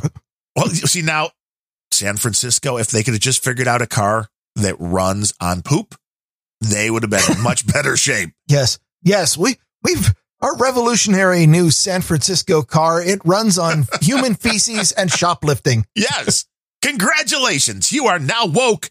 And uh, go on the Golden Gate Bridge. There, that would just be great. You know what happens when your electric cars die on the Golden Gate Bridge? You know, I mean, nobody thinks of this stuff. Or, as a lot of people in the troll room are mentioning, electric vehicles and very, very cold weather do not work well together. So, uh, you know, again, we've got Yeah, and I don't know if anybody's noticed, but there are parts of the United States that get cold in the winter. I mean, obviously not California where all the electric vehicles are being developed, but there are parts of the U.S. that get a little chilly. Yeah. Yeah. Sometimes, sometimes during the winter, it gets cold I, or, or hot. Like, uh, when, you know, with the, the Tesla Starlink who never bothered to test in the heat of Arizona summer. Explosions are bad. Well, the, the Starlink didn't explode. It just shut down. I'll give him credit for that. That was, that, that, that, that's a better failure mode. Wait, you mean But- our electric car can't just run between 65 and 75 degrees Fahrenheit? And if it goes beyond that, then Well, it can as long as you're in California because it's always, then you're fine. sure. Yeah. Yeah. Technology. Know, not for use outside of California. And actually, that is a great segue to the Alienware story. Ooh. which uh, I- this one I originally just happened to see uh, a particularly long and complainy thread on No Agenda Social, which was posted by uh, Sasquatch is the username. I don't know if Sasquatch listens to Grumpy Old Bens, but I had to lift this story. And it started with uh, an image, a screenshot from the Dell.com site, uh, where the, let's see if I can find this. Um, Because Alienware is a Dell company now. Yes. So Dell.com site where on the Alienware, they have the Aurora R12 gaming desktop, a thousand dollar pre-made computer with uh, an 11th Gen i5, uh, Windows 10, GeForce GTX 1650. Uh, I mean, a nice, some nice specs and a terabyte 7200 RPM SATA drive, which, uh, this is just the configuration they made for whatever Dell has decided is a high end gaming. Com- well, 1099 is not high end. That's a mid range gaming computer, but a gaming computer. But there's a footnote at the bottom of it that says this product cannot be shipped to the states of California, Colorado, Hawaii, Oregon, Vermont, or Washington. Now, why? And that took me down an ugly, ugly rabbit hole. really? Um, so, uh, here is what I found out. Um, there is a state regulation in California that took effect on July 1st that says, among other things, desktop computers shall be shipped with power management settings that transition the computer into either the sleep mode or off mode within 30 minutes of user inactivity. By the way, that's annoying. I shut that off. I, yeah, I- you know what? You sleep when I tell you to. Never mind the fact that Windows in 25 years of the existence of uh, UEFI sleep modes has never figured out how to make drivers come back without blue screening something. Yep. That's why I- first thing I do too, turn it all off, run it at full power I- all the it's, time, baby. It's really cool to try to save the world by transitioning into sleep mode. But maybe if your computers were reliable at coming out of sleep mode, I'd be more interested in using it. Anyway, Yeah. And even Um, the and- most recent, not this one, because I've never really done it, but the previous Dell that I had, when it would go into the sleep mode, there was a lot of time it wouldn't come back without a hard reboot. So, yeah, your mileage. Yeah, another thing I pulled out of the California regulation is uh, that all computers in California must be set to transition connected displays into sleep modes within 15 minutes of user inactivity. And I, I, I I'm fine with that because I know how to switch it back. But that is that right in itself is is a microcosm of exactly why we have too many freaking regulations because the state of California is trying to regulate computer companies to say that your computer must be set to screensaver within 15 minutes. Why is that any of their business? Well, because you're using power and the, the power isn't yours that you pay for. it it totally is once I've paid for it anyway.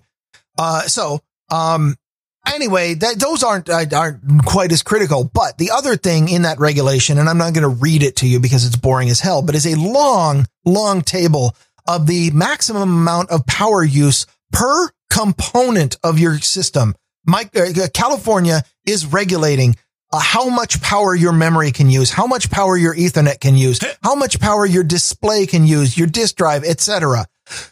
These took effect on July 1st, 2021, and a quick reading of the spec, uh, according to the Hacker News article that I read and also confirmed by the Reddit article I read. And uh, yes, I went to Reddit. I'm sorry. It was a moment of weakness. Um, that no spindle drive on the market today can meet California's power requirements for the disk drive. nice. So the fact that this thing comes with a 7200 RPM SATA six gig per second spindle drive means that it cannot be sold in California. Okay. So California is a problem. We all know California is a problem. We know that California is known to the state of California to cause cancer. We get that. But why all these other states? Well, Washington is on that list, and I have a long history of reading the RCWs, the, the laws of the state of Washington, and I found uh, the RCW, which uh, 19.260, which uh, the Le- Washington State Legislature, and by the way, this was passed recently by an all Democrat legislature by a Democrat governor who really are not even being paid attention to because nobody could think outside of the pandemic, and the Democrats are just have been uh, full woke the whole time, and I'm not even paying attention to it. But the legislature found in the preamble to the bill that I came across that uh, they are going to implement new power requirements on all kinds of things. Uh, they are implementing power requirements on products sold, offered, or installed in Washington in the following categories. Water heaters, pool pumps, air compressors, fryers, dishwashers, computers, monitors, lamps, air conditioners, shower heads, universal power supplies, urinals, ventilating fans, and sprinklers. Um, sure. I mean, urinals. Yeah, I, uh, and shower heads. I mean, there's again, I uh, the flow thing I get, but uh, so I mean, but the electricity going into your shower head can't exceed a certain level, I guess. Yeah, that would be important. And your urinals, um, they, you don't want. I mean, again, I'm sure they're talking water usage, not electricity, but you I, never know. It, it, the the section is about power usage, and uh, okay, um, the legislature, by the way, has uh, decided to justify these requirements because it uh, helps customers save money on utility bills um, save energy and reduce pollution. Okay. Yeah. Uh, help ensure that renters have the same access to energy efficient appliances as homeowners. I, is, is that access none? I, well, you're going to force I, them all to go out and change I, them all, right? I, I, I honestly uh, have the same access. Uh, whenever, whenever some bureaucrat or, or activist talks about getting access, you know, uh, uh Larry mentioned this on his show a while back uh, getting access to something means give me free shit. And I, so, and sure, I, I don't understand in any case how anything to do with this particular law would ensure that renters have the same access as homeowners. I, it, okay. But anyway, that, well, I think what the, that is though, what that's going to do is if you are renting, then you're uh, everything inside that unit that you're renting to somebody better be energy efficient. None. So you have to go replace everything, which is just nuts. As opposed to the ones that you buy for your own house. Cause uh, according to this regulation, if I want to buy an energy inefficient thing, I have to go get it from Idaho. Maybe you can't buy it at the I, store. I, I, can't buy it at the store. I can't buy it in Washington. I can't even go to neighboring Oregon because that's also on the list. But and then the last uh, reason that they uh, that they decided to enact this is uh, it, it, here you're gonna like this one to contribute to the economy of Washington by helping to better balance energy supply and demand. What exactly are they contributing to the economy of Washington by creating regulations that you can't do something? I guess they're contributing economic stagnation. They're they're adding uh, a, a, giant anchor around the neck of the economy. Congratulations. Nice work, assholes. They're making you use less electricity. Yeah. And how does this contribute to the economy? Yeah. Freedom is the thing that makes the economy good. Regulations never improve the economy ever. It has never happened in the history of government. I could give you the economic explanation why it is literally impossible, but I'm not going to right now.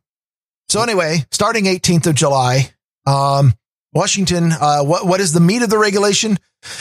Uh, well, I pulled the computer section because that was the part that was interesting to me. Computers and computer monitors must meet the requirements in the California Code of Regulations, Title 20, Section 1605.3. Now, are, is all of your existing stuff grandfathered in? Could you keep using very energy efficient It machines? applies to new products sold, offered, or installed in Washington.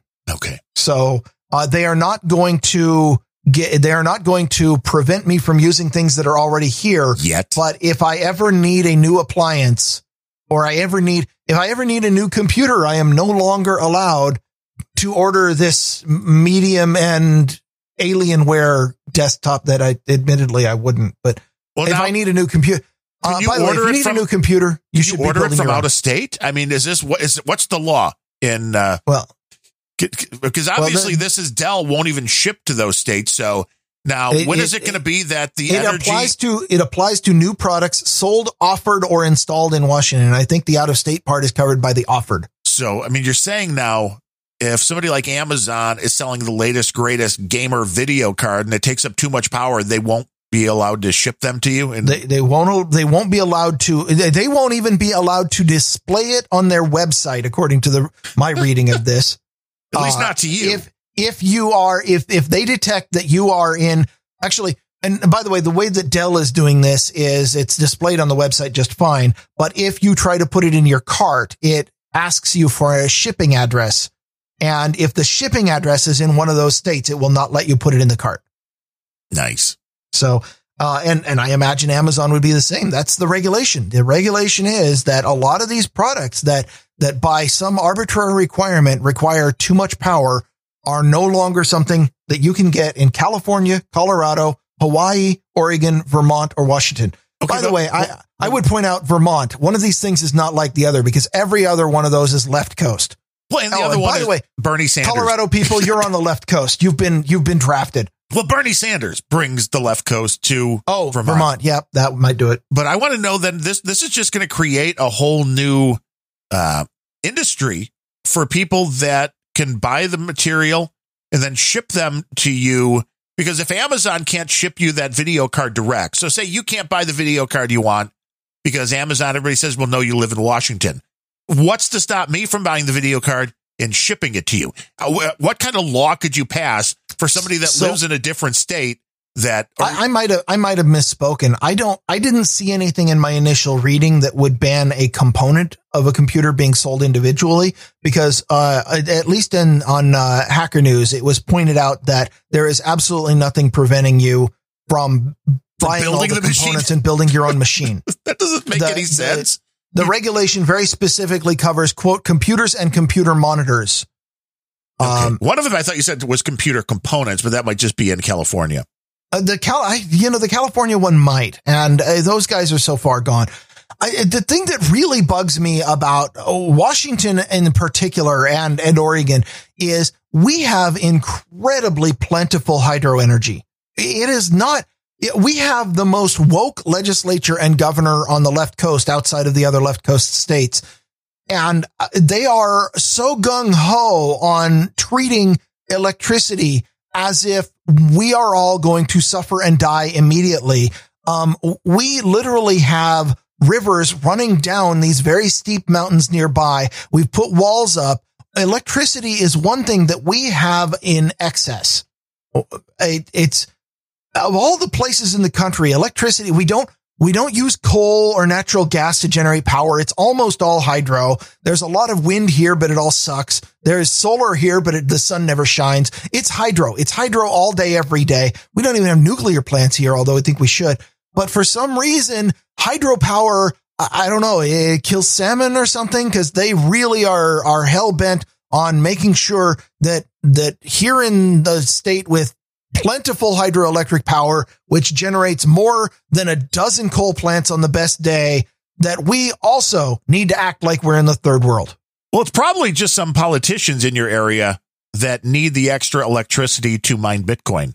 So they want you to cut down so they can use the extra power that's being generated anyway because the, the water never stops. So they, they're just using that extra power to mine for Bitcoin or something. Maybe that's it. It's not a bad scam if you can pull it off, I guess. Uh, government? Yeah, being in government, I guess. Why, why are we why are we complaining about government? Why aren't we just in government? Yeah. Maybe we should. We should just get government pure. Do you think we could? Uh, I don't know if you noticed. I, I have a slight problem with authority. But what if you were the authority? I think it- you would have a problem with yourself. I mean, I can walk in and claim to be the authority, but getting everybody else to believe me is is a little tougher. It Yeah. takes marketing. Convincing people to elect you could be uh, could be interesting. But uh, hey, this is the beauty of a once free country when they are limiting what you can buy, and we've been seeing this here for a long time with the. And as far as they've gone here, as far as I can tell, is the power company Commonwealth Edison is the main one here in Illinois in the Chicago area.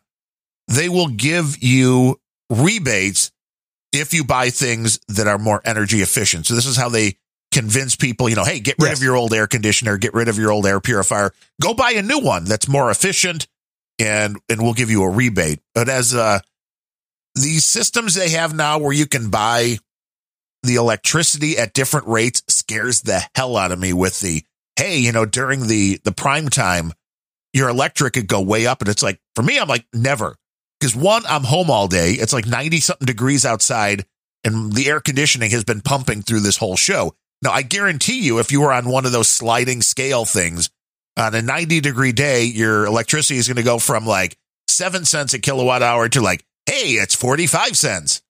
Yeah. Yeah, it absolutely will. And it's like, I want nothing to do with that. And, uh, the fact I think that our, like, our electricity here is like five cents a kilowatt hour wholesale and another five cents of, of government taxes. tax. yeah, you gotta love it. But you know, I mean, that's that's not bad still for uh, for mining the for the cryptos. You can get in on that. Yeah, I could. You can get in. I, I'm that. not very good at it because I'm I'm too lazy to. Plus, plus, of course, you know, in in my state, my computer is required to shut off after a half hour of inactivity. Well, yeah, but how do they how do they enforce that again? Uh, I'm just kind of curious.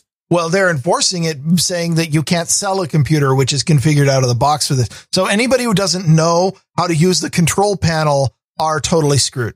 Which is 95 percent of the people that use computers. Maybe sadly, that's it. Sadly, um, but I've got one other story which I thought was interesting, just because I had a uh, a massive migraine last night, and I've gotten these since I was about 18, Oh, 19 fun. years old. And I never have really gotten the pain of the migraine. I get the ocular thing, which at first was very Oh yeah, yeah, because you need your eyes to get worse. Uh huh.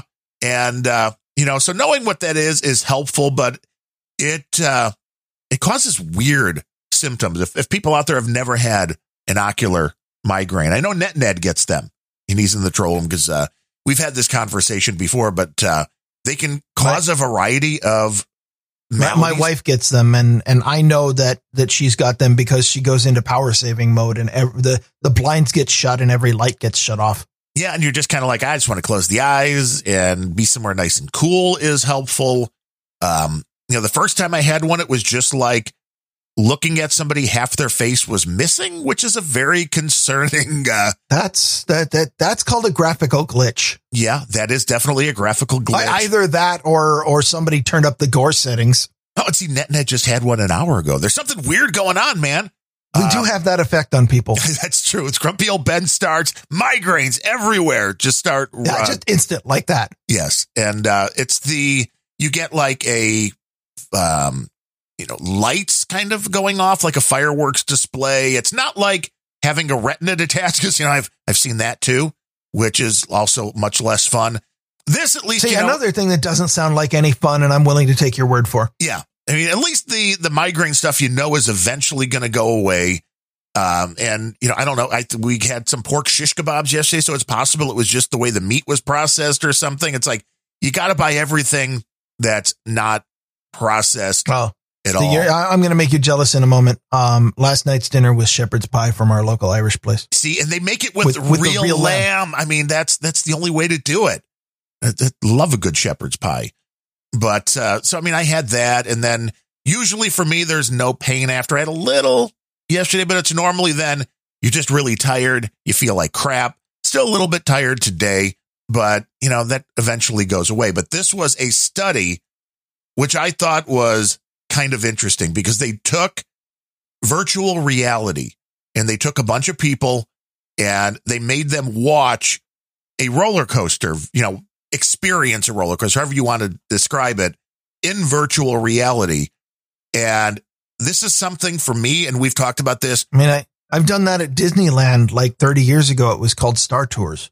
Well, there was uh, there was also one that was actually in uh, Disney in the downtown area. That was actually you could create your own roller coaster, and, w- and it would bring you like do the upside down loop, which like Star Tours they just kind of they kind of rock you around a little bit. Yeah, Star Tours, they just put the whole room on on a, a gimbal of some kind and move it back and forth. which is still really cool. And Which oh, I mean, when when you when you put the room in a sealed gimbal and your only input is the screen, it actually works really well. But when you look at the technology behind it, you're like, that's it. yeah, That's it's, almost amazing that that works as well as it does.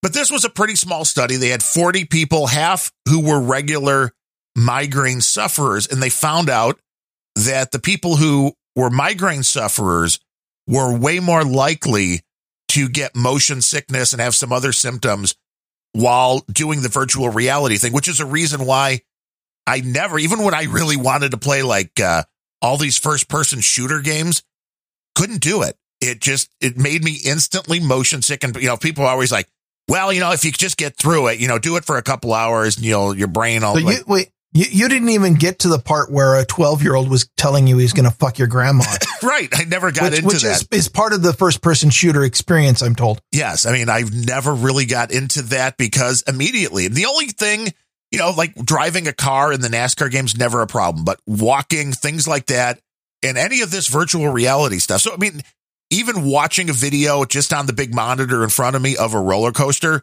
there's a really good chance I'm going to get a little dizzy and be like, whoa, because there's something that's just wired in my brain. And they found out this is common with people that suffer from migraines. So, I mean, it's, it's interesting because they still have very little concrete of what triggers these things off and how they can deal with them. So I thought this was a very interesting way to go about trying to see, you know, they they had people like an MRI so you could see what parts of their brain were lighting up when they were doing the virtual reality roller coaster and all that. So I mean, technology can do good things. I guess is uh, one of the takeaways It, from it this. sounds like it creates really pretty pictures too. Yeah.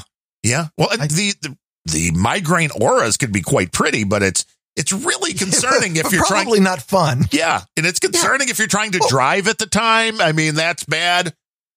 It's, it's Well, way to bring us down at the end of the show. I'm uh, dis- I, I'm, I'm saddened by the your migraine experience you know, but I thought this, I, I've seen what it does to my wife, and that's there's nothing fun about that. no, and if you get the I- pain afterwards, then it's really hell. Yeah. I've never, I won't complain about that because I've never. I mean, I don't usually get migraines, but I do give them.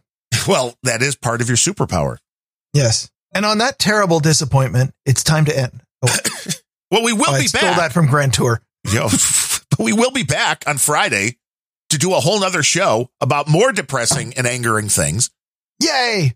And we, we want you to take part in all of this. So go to uh, grumpyoldbens.com slash donate and get in on that or go and sign up for the newsletter, which should probably go out more than once every six months. And, uh, if you have anything uh, that, because I know you're loving it now. This is the one way Ryan knows that Grumpy Old Ben's is actually making a dent in the world is the amount of people that have like pointed him towards links and stories. Well, and and the donations help. Well, they do, but the, the one leads to the other. Yes. The, the more interesting Yes. stories we have, then the more interesting. Yes, finding finding five decent stories. I, I I don't know if I've ever done that, but uh, finding you know four or five decent stories to bring to every show has become easier when I've got people randomly sending me links. Although uh, quality stories only. Um, there there have been some that like, hey, step up your game, please. Yeah. and and don't be it- sad it if your story doesn't make the show. Yes, it might just be because I hate you. well, that's that's always a good default. Just like the uh, computer states, uh, that's always a good default to be in. And uh, but at least you would never block somebody. Oh wait, Harry Hamster, but he's Well, he's, I he's furry. that's not technically block. The command is ignore or kick, not block. One or the other, it's okay. But everybody join us in the troll room noon Eastern, Monday, Friday. We'll be back on Friday. And with that said, I am Darren O'Neill coming to you live from a bunker deep in the heart of middle America, just outside of Chiraq, where, you know, a lot of people get killed, but we got pizza. And from America's left coast, where you park your car bomb in the garage at your own risk, I'm Ryan Bemrose.